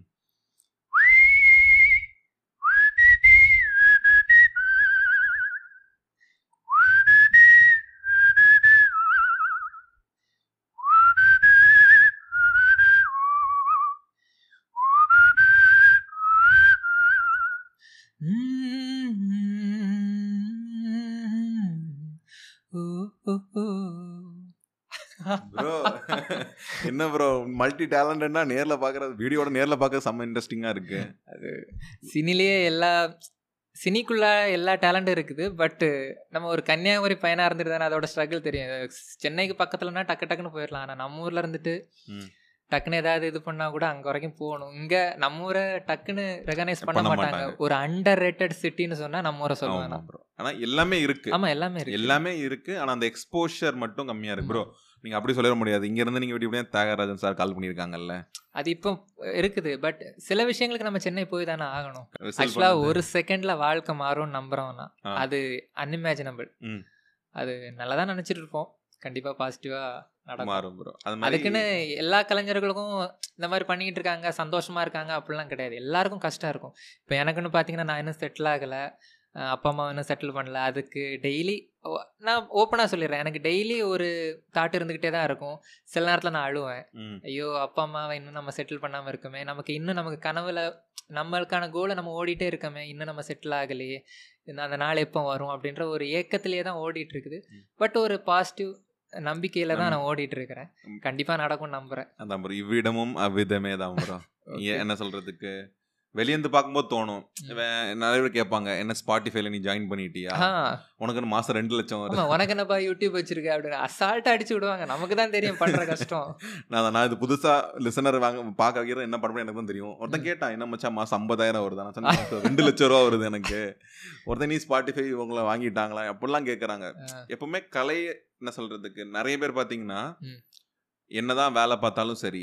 என்னதான் கஷ்டம் இருந்தாலும் சரி கடைசியில ஒரு ஆர்ட்டை தான் கன்சியூம் பண்ணி ஆகணும். ஆமா. உங்களோட ஒரு அவுட்லெட்டாவே அதை தான் இருக்கு. நீங்க உனக்கு பிடிக்காத வேலைக்கு இருந்தாலுமே நீ உன்னை அழணும் இல்லை உன்னை சமாதானப்படுத்த ஆர்ட் தான் பண்ண வேண்டியது ஆமா. இருக்கு. ஆனா அந்த ஆர்ட் ப்ரொடியூஸ் பண்றவங்களுக்கு அவ்வளவு தூரம் ரெகனேஷன் நீங்க சொன்ன கிடைக்கிறது இல்ல. கிடைக்காது. ஆனா அந்த கிடைச்சதுன்னா அதுக்கப்புறம் லைஃப் வேற மாதிரி மாறிடும். அது வரும்ல என்னது ஆர்ட் கஷ்டம் இல்லாம ஆர்ட் ப்ரொடியூஸ் பண்ணவே முடியாது. ஆர்ட்டும் கஷ்டமும் சேர்ந்து தான் இருக்கும் அது ஒரு பாயிண்ட் நல்லா ஆகும் இப்போ எப்படி சொல்றானோ அவன் அப்பவும் நல்லா சொல்லுவான். திருவிளையாடல் ஸ்டைல சொன்னா பிரிக்க முடியாதது எதுவோ? கலையும் வறுமையும். இல்ல கலையும் கஷ்டமும். கலையும் கஷ்டமும். வறுமைன்னு சொல்லலாம். இப்போ என்ன சொல்றது? இப்போ கூட நீங்க இதெல்லாம் விட்டுட்டு நல்ல வேலைக்கு போயிட முடியும். ஆமா, போட்டோகிராஃபரா. நீங்க மாறினா கூட உங்க கை நிறைய காசு இருக்கும்ல. ஆமா. ஆக்சுவலா நான் ஐடில ஒர்க் பண்ணிக்கிட்டு இருந்தவன் தான். பட் அங்க அது இல்ல நம்ம லைஃப். லாஸ்ட்ல வாழ்க்கையோட மீனிங் என்ன? லாஸ்ட்ல நம்ம எதை நோக்கி ஓடிட்டு இருக்கோம்? அதாவது நான் என்ன யோசிச்சேன்னா நான் டெத் எப்போ வேணாலும் வரலாம். ஆனா ம். சாகிற நான் லாஸ்ட் செகண்ட்ல வந்து என்னோட டேலண்ட் வேஸ்டா போயிடுச்சேன்னு நான் யோசிச்சுட்டு சாகக்கூடாது. கஷ்டப்பட்டாலும் என் டேலண்ட்டை நான் யூஸ் பண்ணிட்டு கண்டிப்பா ப்ரோ கண்டிப்பா. அதான் தௌசண்ட் ட்ரூ ஃபேன்ஸ் தேடிலையும் சொல்லியிருப்பேன். உங்களுக்கு வந்து லக்ஸுரியான லைஃப்னு சொல்ல முடியாது. ஆனா உங்க லிவிங் நீங்க நார்மலா ஒரு லைஃப் வாழ்றதுக்கான இதை உங்க தௌசண்ட் ட்ரூ ஃபேன்ஸ் தருவாங்கன்னு சொல்லியிருப்பேன் ப்ரோ ஸோ அதனால இப்போ நீங்கள் பெரிய ஸ்டாராக இருக்க எல்லாத்துக்குமே பார்த்தீங்கன்னா இப்போ ஒன்று யாரும் சஜஸ்ட் பண்ணி தான் வந்திருப்பாங்க தௌசண்ட் ட்ரூ. ஃபேன்ஸ்லேருந்து அடுத்து அடுத்து அடுத்து. போயிருப்பாங்க ப்ரோ. ஸோ அதனால் உங்களுக்கு அந்த ப்ராசஸில் ஆரம்பிச்சிட்டீங்க அந்த. ப்ராசஸ்க்கான அடுத்தடுத்த கட்டமாக தான் இந்த பாட்காஸ்ட் கூட அதோட அடுத்த கட்டம் தான். என்ன சொல்கிறது எனக்கு ஆர்ட் ரொம்ப பிடிச்சி அந்த ஆர்டிஸ்ட்டை என்ன சொல்கிறது உங்களுக்கு வந்து நான் காசு தர முடியாது என்னால் அந்த நிலைமையில் இல்லை என்னால் என்ன பண்ண முடியும் எனக்கு எனக்கு குட்டி ஆடியன்ஸில் கொண்டு வர முடியும். ப்ரோ ஸோ அது மாதிரி அடுத்தடுத்து போவீங்க ப்ரோ கண்டிப்பாக. நீங்கள் சொன்ன மாதிரி எந்த நிமிஷத்துல வாழ்க்கை மாறலாம். அதனால நீங்கள் தைரியமாக பண்ணுங்க அது மாதிரி இன்னொரு விஷயம் ப்ரோ நான் அந்த புக்கில் படித்தேன். என்னன்னா நீங்கள் ஸ்டார்டிங் இருக்கும்போது. என்ன ஒர்க் வந்தாலும் சரி. இப்போ என்ன ஒர்க் வந்தாலும் நோன் சொல்லாமல் ம். அதை அக்செப்ட் பண்ணிகிட்டே இருக்கணும்னு என்ன சொல்லுவாங்கன்னா நீங்கள் நீங்கள் பண்ணுற ஒவ்வொரு கண்டென்ட்டும் லாட்டரி டிக்கெட் மாதிரி. எந்த லாட்டரி டிக்கெட் அடிக்கும்னு சொல்ல முடியாது. இப்போ நீங்கள் நிறைய பண்ண வீடியோ பார்த்தீங்கன்னா ஒரு ஃபோர் தௌசண்ட் போயிருக்கும் ஃபார்ட்டி எயிட் தௌசண்ட் ஒரு வீடியோ போயிருக்கு ஒன் டுவெண்ட்டி எயிட் இருக்குது ஃபார்ட்டி எயிட் இருக்குது செவன்ட்டி எயிட்டும் இருக்குது ம். உங்களுக்கு வந்து அந்த பிரசாந்த் வீடியோ லாட்டரி டிக்கெட் ஆமா. ஸோ எப்படின்னா அது வந்து நான் வந்து என்ன வந்து நான் வந்து கன்சிஸ்டண்டான ஆளே கிடையாது. ஆனால் பாட்காஸ்ட் கன்சிஸ்டண்டாக போட்டுட்டே இருக்கிறேன் ப்ரோ. இப்போ இந்த எபிசோட் வந்து ஒன்பதாவது எபிசோடாக வரும். நான் தொடர்ந்து ஒன்பது எக்ஸ்ட்ரா ஒரு ஒரு வாரம் மட்டும் நடுவில் கேப் விட்டேன். மற்றபடி கன்சிஸ்டண்டாக பண்ணிட்டு இருக்கேன். லைஃப் நான் இவ்வளோ கன்சிஸ்டண்டாக எதுவுமே பண்ணதில்லை. ஓகே. நல்ல நிறைய ஃபீல் இப்போ போயிட்டே இருந்திருக்கேன். ஸோ என்ன மூவ் பண்ணுறதுக்கான இருந்த ஒரு பாயிண்ட் என்னன்னா எல் நம்ம கிரியேட் பண்ணுற ஒவ்வொரு கண்டென்ட்டுமே ஒரு லாட்டரி டிக்கெட் மாதிரி.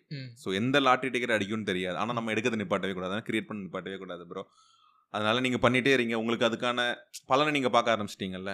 கண்டிப்பாக போவோம் ப்ரோ அடித்து மாஸ்க் காமிச்சிடலாம். ஒரு அனௌன்ஸ்மெண்ட் வீடியோ மாதிரி போட்டிருந்தீங்க. அதில் சொல்லியிருப்பீங்க டான்ஸும் மியூசிக்கும் தான் எனக்கு ரொம்ப பிடிக்கும்னு. ஸோ மியூசிக்கு ஒன்று பண்ணிட்டீங்க. உங்களுக்கு மைக்கேல் ஜாக்சன் பிடிக்கும். நீங்கள் வீடியோலேயே பார்த்தீங்கன்னா கேப் போட்டு தான். பண்ணுவீங்க. நீங்கள் சொன்ன மாதிரி எப்போ டான்ஸுக்கான என்ன ஸ்டெப் எடுத்திருக்கீங்க ப்ரோ அதுக்கான ஸ்டெப்பு போயிட்டு இருக்குது ப்ரோ என்னன்னு பார்த்தீங்கன்னா இப்போ நமக்கு பர்சன்ஸ் இல்லை. இப்போ எனக்கு டைம் லீவ் சண்டே மட்டும்தான் எனக்கு லீவ் இருக்கும். அன்னைக்கு மட்டும் என்னை யாராவது வீடியோ எடுக்கலான்னு பார்த்தா நான் அந்த நேரத்தில் சாங் கொரியோ பண்ணலான்னு பார்ப்பேன் டான்ஸ் கொரியோ பண்ணலான்னு பார்ப்பேன். டைம் இருக்காது. அன்னைக்கு தான் உட்காந்து எல்லா ஒர்க்கும் பண்ணிகிட்டு இருப்பேன். சரி சி சிம்பிளாக எது பண்ணிடலாம் அப்படின்னு பார்க்குறதுக்கு சரி இப்படியே லைட்டாக வீடியோ மட்டும் டிஜிட்டலாக எடுத்து விட்டுறலாம் அதாவது ஆர்ட் ஒர்க்லேயே அப்படியே பண்ணி விட்டுறலாம் அப்படின்ற மாதிரி தான் நான் பண்ணிகிட்ருக்கிறேன் பிளான் இருக்குது அடுத்தது. என்னன்னு பார்த்தீங்கன்னா நம்ம கன்னியாகுமரிக்காக ஒரு பாட்டு நான் எழுதிக்கிட்டு இருக்கேன். முக்கால்வாசி முடிஞ்சிடுச்சு. மியூசிக்கும் போட்டுட்ருக்கிறேன். அது வந்து என்ன எனக்கு என்ன கோல்னா இது வரைக்கும் இந்த மாதிரி ஒரு பாட்டு வந்திருக்கவே கூடாது. இதுக்கப்புறம் இந்த மாதிரி ஒரு பாட்டு வரக்கூடாது. கன்னியாகுமரி மாவட்டம் வந்து தமிழில் ரொம்ப ஃபேமஸ் கண்டிப்பாக ப்ரோ நீங்கள் வந்து ஈழத்தமிழையும் நம்ம கன்னியாகுமரி தமிழையும் கேட்டிங்கன்னா ஒரே இதில் தான் இருக்கும் ஏன்னு பார்த்தீங்கன்னா முன்னாடி இது எல்லாமே குமரி கண்டமாக இருந்தது இங்கே இருக்கிறவர்கள் தான் அந்த பூர்வீக தமிழ் குடிமக்கள். இதை வந்து யாருமே பெருசாக சொன்னதில்லை. என் ஃப்ரெண்டுமே சென்னையில் பஸ்ஸில் போகும்போது. அங்கே தான் பொண்ணுங்க பக்கத்தில் உட்காந்துப்பாங்கல்ல இவன் உட்காந்துருக்கான். உட்காந்துட்டு நம்ம இங்கே நம்ம குளச்சல். அவன் பிடிச்சி அலியா ஆச்சு ஊச்சுன்னு பேசிட்டு இருக்கிறான். அந்த பொண்ணு கேட்டுச்சு நீங்கள் என்ன சிலோன்லேருந்து வரீங்களான்னு என்னையும் கேட்டிருக்காங்க. ஓகே. நான் வந்து கடையில் போயிட்டு ஏதோ ஒரு பொருள் வாங்குறதுக்கு அப்பாங்க கேட்டேன். எனக்கு ஞாபகம் இல்லை. நீங்கள் சிலோனா? அப்படின்னு கேட்டதும் இல்லை நான் கன்னியாகுமரி அப்படின்னு. அப்படியா? ஸ்லாங் ஒரே மாதிரி இருந்துச்சு. அப்படி அப்படின்னு. அதான் நான் அதை மென்ஷன் பண்ணி பாட்டு போடல பட் ஓவராலாக தமிழ் இங்கன்னு ஒரு தமிழ் இருக்குது இந்த தமிழுக்குன்னு ஒரு பெருமை இருக்குது அதுக்குன்னு நம்ம ஊர் கலோக்கியல் தமிழையும் யூஸ். பண்ண மாட்டேன். சுத்த தமிழில் இங்கே நம்ம ஊர் மக்கள் அதாவது ஒரு ஐம்பது அறுபது வருஷத்துக்கு முன்னாடி இங்கே சில தமிழ்லாம் இருந்துச்சு இப்போ அது புழக்கத்தில் இல்லை. அந்த தமிழ் எல்லாமே எனக்கு கிடைச்சிது. எதுன்னு பார்த்தீங்கன்னா எங்கள் ஆட்சியோட அப்பா வந்து ஓலைச்சுவடி எழுதுவார் ப்ரோ அந்த ஓலைச்சுவடியில் கண்டென்ட் கிரியேட்டர் இருந்திருக்கீங்க. அந்த ஓலைச்சுவடியில் சில இதெல்லாம் எழுதி வச்சிருப்பாரு. அது எனக்கு கிடைச்சிது. அப்போ தான் ஓ இவ்வளோ அழகிய தமிழ்லாம் இருந்- இருந்திருக்கா? அப்படின்னு சொல்லிட்டு அதெல்லாம் அப்போது படித்து வச்சுருந்தது.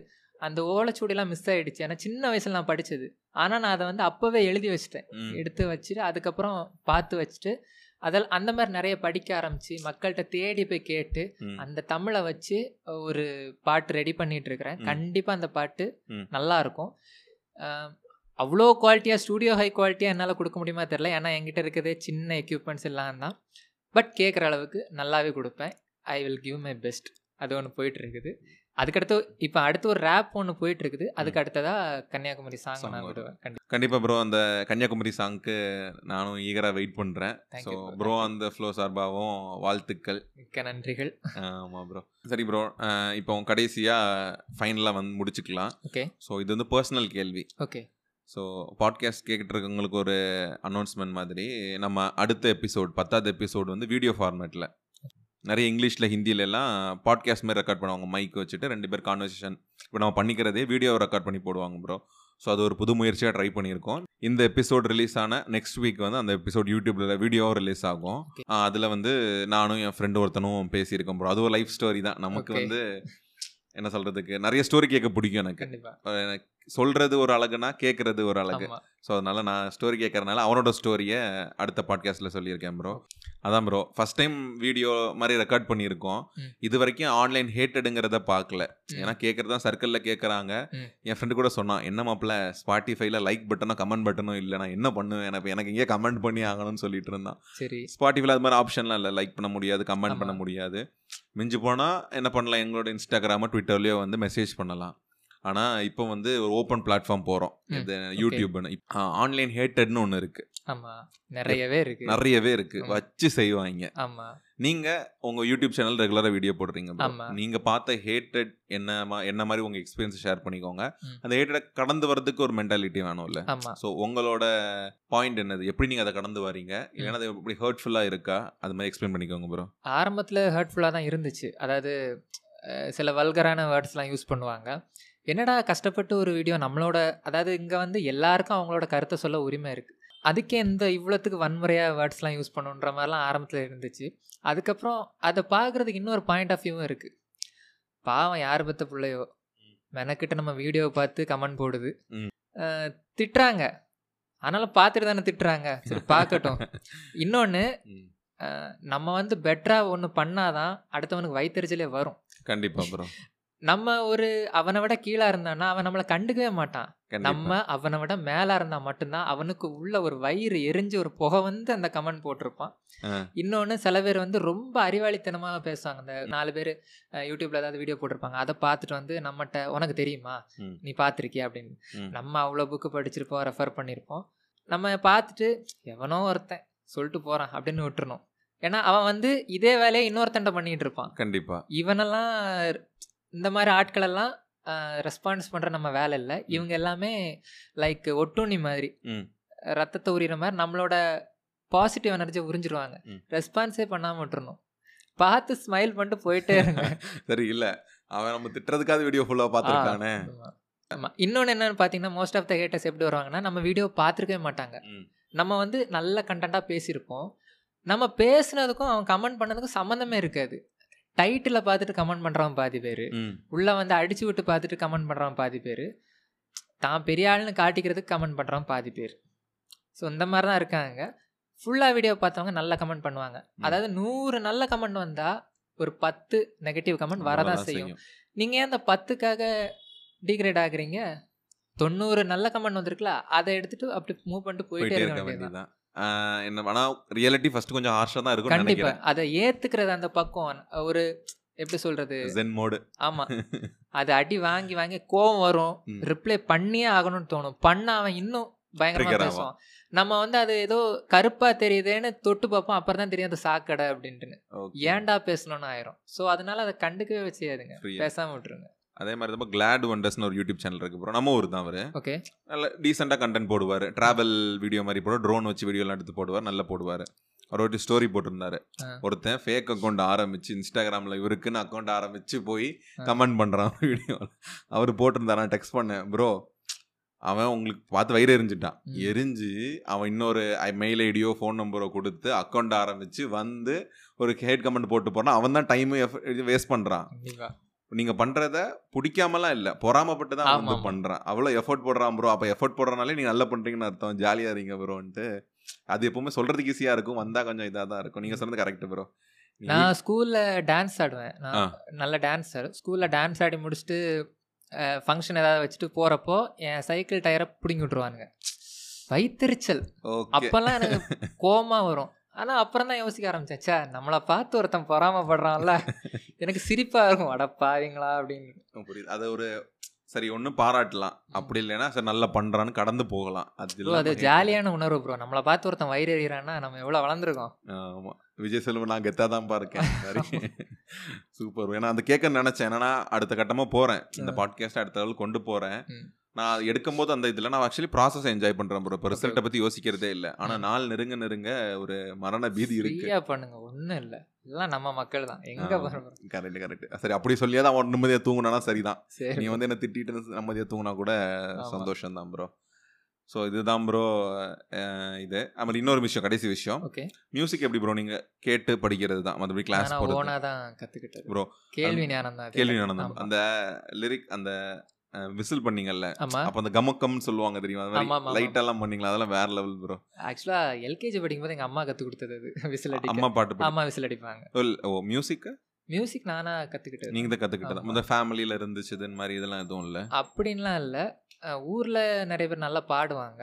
அப்படியே இருந்து நான் ராஜா சாரோட பரம ரசிகன் ராஜா சார் ரஹ்மான் சார் அதாவது ஏழி ரஹ்மான். இப்போ உள்ள ரஹ்மான் சார்ல. அப்போ உள்ள ரஹ்மான் சாரோட பரம ரசிகன் ரெண்டு பேரோட மியூசிக்கும் சேர்ந்து.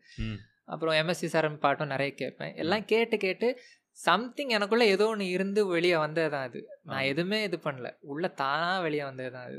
நீங்களும் உங்க வீடியோ நடுவில் எல்லாம் பாடுவீங்கல்ல? ஆமா ஆமா. சீரியஸாவே நல்லா இருக்கும் ப்ரோ கேட்கறது நீங்க விசில் பண்ணும்போது லைட்ல அந்த கமக்கம் அதெல்லாம் சரியான கூட தெரியல எனக்கு. அதுதான் அந்த பாட்டுலயும் நார்மலா பாடுறவங்க அந்த ஒரு சின்ன. ஒரு வைப்ரேஷன் மாதிரி பண்ணுவாங்க. ஸோ அதெல்லாம் பண்ணீங்க ப்ரோ வேற லெவலு அப்போ கேள்வி ஞானம் தான். ஆமா கேள்வி ஞானம். தான். மற்றபடி யூடியூபே துணைன்ட்டு. டெக்னாலஜிலாம் படிச்சுட்டு முன்னாடி. போயிட்டு இருக்கீங்க. ஸோ பாட்காஸ்டோட எண்டுக்கு வந்துட்டோம் ப்ரோ Okay. நீங்க கேட்ட உடனே ஓகே சார் ரொம்ப சந்தோஷம் ப்ரோ Thank you. நீங்க சொன்ன மாதிரி யூனிவர்ஸ் தான் இந்த பாயிண்ட்ல சேர்த்து. இந்த பாட்காஸ்ட் பண்ணியிருக்கு ப்ரோ ஸோ யூனிவர்ஸே இந்த பாட்காஸ்ட்டை யாருக்கு கேட்கணுமோ கரெக்டாக உங்களுக்கு கொண்டு போகும் கண்டிப்பா Thank you. நம்பிக்கையா இருங்க ப்ரோ நீங்க அடுத்த பண்ற ஒர்க்லாம் ஷேர் பண்ணிக்கோங்க Thank you. நானுமே நம்மளோட பாட்காஸ்ட் கேட்கறவங்களாகட்டும் என் சர்க்கிள்லையும் சரி. நான் ஷேர் பண்ணிக்கிட்டே இருக்கிறேன் ப்ரோ Thank you. ஸோ நம்ம வேற எதுவும் நீங்க சொல்ல நினைக்கிறீங்கன்னா சொல்லிட்டு பாட்காஸ்ட்டை முடிச்சுக்கலாம் ப்ரோ வேற எல்லாருக்கும் சொல்றது ஒண்ணுதான். இப்போ வந்து டிப்ரெஷனான ஒரு தலைமுறைன்னு நம்ம சொல்லலாம். எல்லாருமே டிப்ரெஷன்ல இருக்கிறோம் தான். ஏன்னா அப்படி போயிட்டு இருக்குது நிறைய பார்க்குறோம். ஏன்னா யாரும் டக்குன்னு எல்லா விஷயத்தையும் தாங்கிக்க மாட்றாங்க. டக்குன்னு கோவப்பட்டுறாங்க. அந்த இந்த மாதிரி. நெகட்டிவ் வந்து நிறைய பரவி கிடக்குது. பாசிட்டிவாக நினச்சிக்கிட்டு இருங்க எல்லாத்தையுமே. நெகட்டிவாக நடந்தாலும் இதுலேயும் ஒரு நன்மை இருக்குது அப்படின்னு யோசிச்சு பாருங்க. ம். கண்டிப்பாக அதில் ஒரு நன்மை இருக்குது நான் அப்போதே சொன்ன மாதிரி தான். The universe is everything believe in universe உங்களுக்கு ஒரு நல்லது நடந்துச்சுன்னா அது ஏதோ ஒரு விஷயத்தில் நீங்கள் கேட்டது இப்போ நடக்குது. கெட்டது நடக்குதுன்னா ஏதோ ஒரு நல்லது இருக்குது. நீங்கள் இப்போ கேட்டு நடக்கலையே அப்படின்னு நினைக்காதீங்க. யூனிவர்ஸ் இஸ் எவ்ரி திங் அதை உங்களுக்கு பில்ட் பண்ணி கொண்டு வந்து ஒரு நாள் உங்ககிட்ட கொண்டு வந்து நிப்பாட்டும். அது வரைக்கும் இந்த ப்ராசஸ்ல நீங்கள் அது வரைக்கும் நீங்கள் முயற்சி பண்ணிட்டே இருங்க.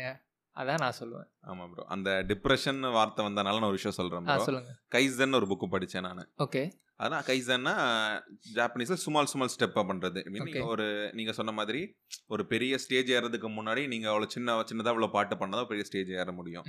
அந்த புக்ல என்ன போட்டிருப்பாங்கன்னா சின்ன பசங்கள் எல்லாம் கூப்பிட்டு கேட்டீங்கன்னா அவங்க பயம் தான் சொல்லுவாங்க. டிப்ரெஷனுங்கிறது ஒரு வார்த்தை பெரிய வார்த்தை அது ஒரு மெடிக்கல் டேர்ம். அது ஒரு மனநோய்ங்கிறது தான் டிப்ரெஷன் குறிக்குது ம். ஆனா சின்ன பசங்கள்லாம் என்ன சொல்லுவாங்கன்னா அந்த புக்ல என்ன போட்டிருக்குன்னா ஃபியர்னு சொல்லுவாங்க எனக்கு பயமா இருக்குன்னு தான் சொல்லுவாங்க அப்போ நீங்க டிப்ரெஷனுங்கிற வார்த்தையே பயம்னு சொல்லி பாருங்க. சிம்பிளா இருக்கும். எனக்கு பயமா இருக்கு. நான் பயமா இருக்கு. பயம் சொல்ற சரியாயிரும். அவ்வளவுதான். டிப்ரெஷன் சொல்லும்போது ஒரு நோய் மனநோயின் மாதிரி எங்கேயோ கொண்டு போயிருது. இப்போ அதுதான் போயிட்டு இருக்கு ஆ, எல்லாரும் அப்போ என்னன்னா அந்த வார்த்தையை அவாய்ட் பண்ணுங்க. அது. ஃபியர்னு சொல்லி படிங்க. ஒரு எக்ஸாம்பிள் சொல்றேன். என் தம்பி டிசிஎஸ்ல செலக்ட் ஆயிட்டான் ப்ரோ வரல. வரதுக்கு அவன் ஃப்ரெண்டுக்கு மெயில் வந்துருச்சு. உனக்கு மெயில் வரல. இவனுக்கு பயம். மெயில் வருமோ வராதோன்னு அவ்வளவுதான். அண்ணன் நான் டிப்ரெஷன்ல இருக்கேன்னு லேய் நான் அவன்கிட்ட சொன்னது அதான். நீ என்ன டிப்ரெஷன்ல இருக்கணும் பயத்துல இருக்க? என்னது டிசிஎஸ்ல இருந்து மெயில் வருமா வராதா? வந்தா போ. வரலைன்னா உனக்கு பொழைக்கவே முடியாது. எவ்வளவோ இருக்கு. நான் என்ன சொல்றது? எப்படியும் நீ போய்க்கலாம். உனக்கு இடத்துல பயம் தான் இருக்கு டிப்ரெஷன்னா மனநோய் அது. உனக்கு போய் டாக்டர்கிட்ட காமிக்கிற லெவல்லே இருக்க ஒன்றும் நீ பயப்படுற அவ்வளோதான் அடுத்த நாள் காலையில் நான் நைட்டு ஒரு ஒன்பது வரைக்கும் சொல்றேன்னா காலைல மெயில் வந்துடுச்சு. அந்த ஒரு வார்த்தை அவன் எங்க. கொண்டு போறான் பாருங்க ஆமா. டிப்ரெஷன் ஸோ அதனால நான் சொல்ற சின்ன விஷயம் ப்ரோ யாருனாலும் அந்த வார்த்தை யூஸ் பண்ணாதீங்க. ம். ஜஸ்ட் எனக்கு பயமா இருக்கு.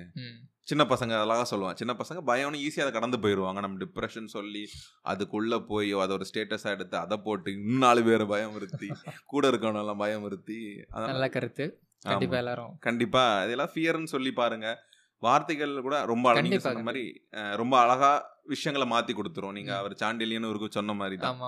அந்த பெர்ஸ்பெக்டிவே மாத்திரும். பயம் சொன்னா சிம்பிள் வார்த்தை ஈஸியா கடந்து போயிடலாம். அது டிப்ரெஷனுங்கிறது அவ்வளவு பெரிய வார்த்தை. ரொம்ப நாளா சொல்லணும்னு நினைச்சேன். உங்க மூலமா இந்த பாட்காஸ்ட்ல சொல்லியாச்சு ஸோ அது மாதிரி நம்ம விஜய் ப்ரோவோட இன்ஸ்டாகிராம் லிங்கும் அவரோட யூடியூப் சேனலோட லிங்கெல்லாம் மென்ஷன் பண்ணுறேன் ஸோ நம்ம விஜய் ப்ரோவை நம்மளை எவ்வளோ சப்போர்ட் பண்ணுவோம் அவ்வளோ சப்போர்ட் பண்ணுவோம். So thank you so much bro thank you bro nice. Meeting you மக்களே உங்கள் எல்லாரையும் சந்திச்சதில் இந்த பாட்காஸ்ட் மூலமாக சந்திச்சதில் ப்ரோ ஆன் த ஃப்ளோ நம்ம ஸ்ரீராம் ப்ரோவோட பாட்காஸ்ட்டில் சந்திச்சதில் ரொம்ப மகிழ்ச்சி. Thank you so much for your kind time இவ்வளோ நேரம் கேட்டுக்கிட்டு இருந்தீங்கல்ல உங்கள் எல்லாருக்கும் மிக்க நன்றி. நன்றி. Thank you bro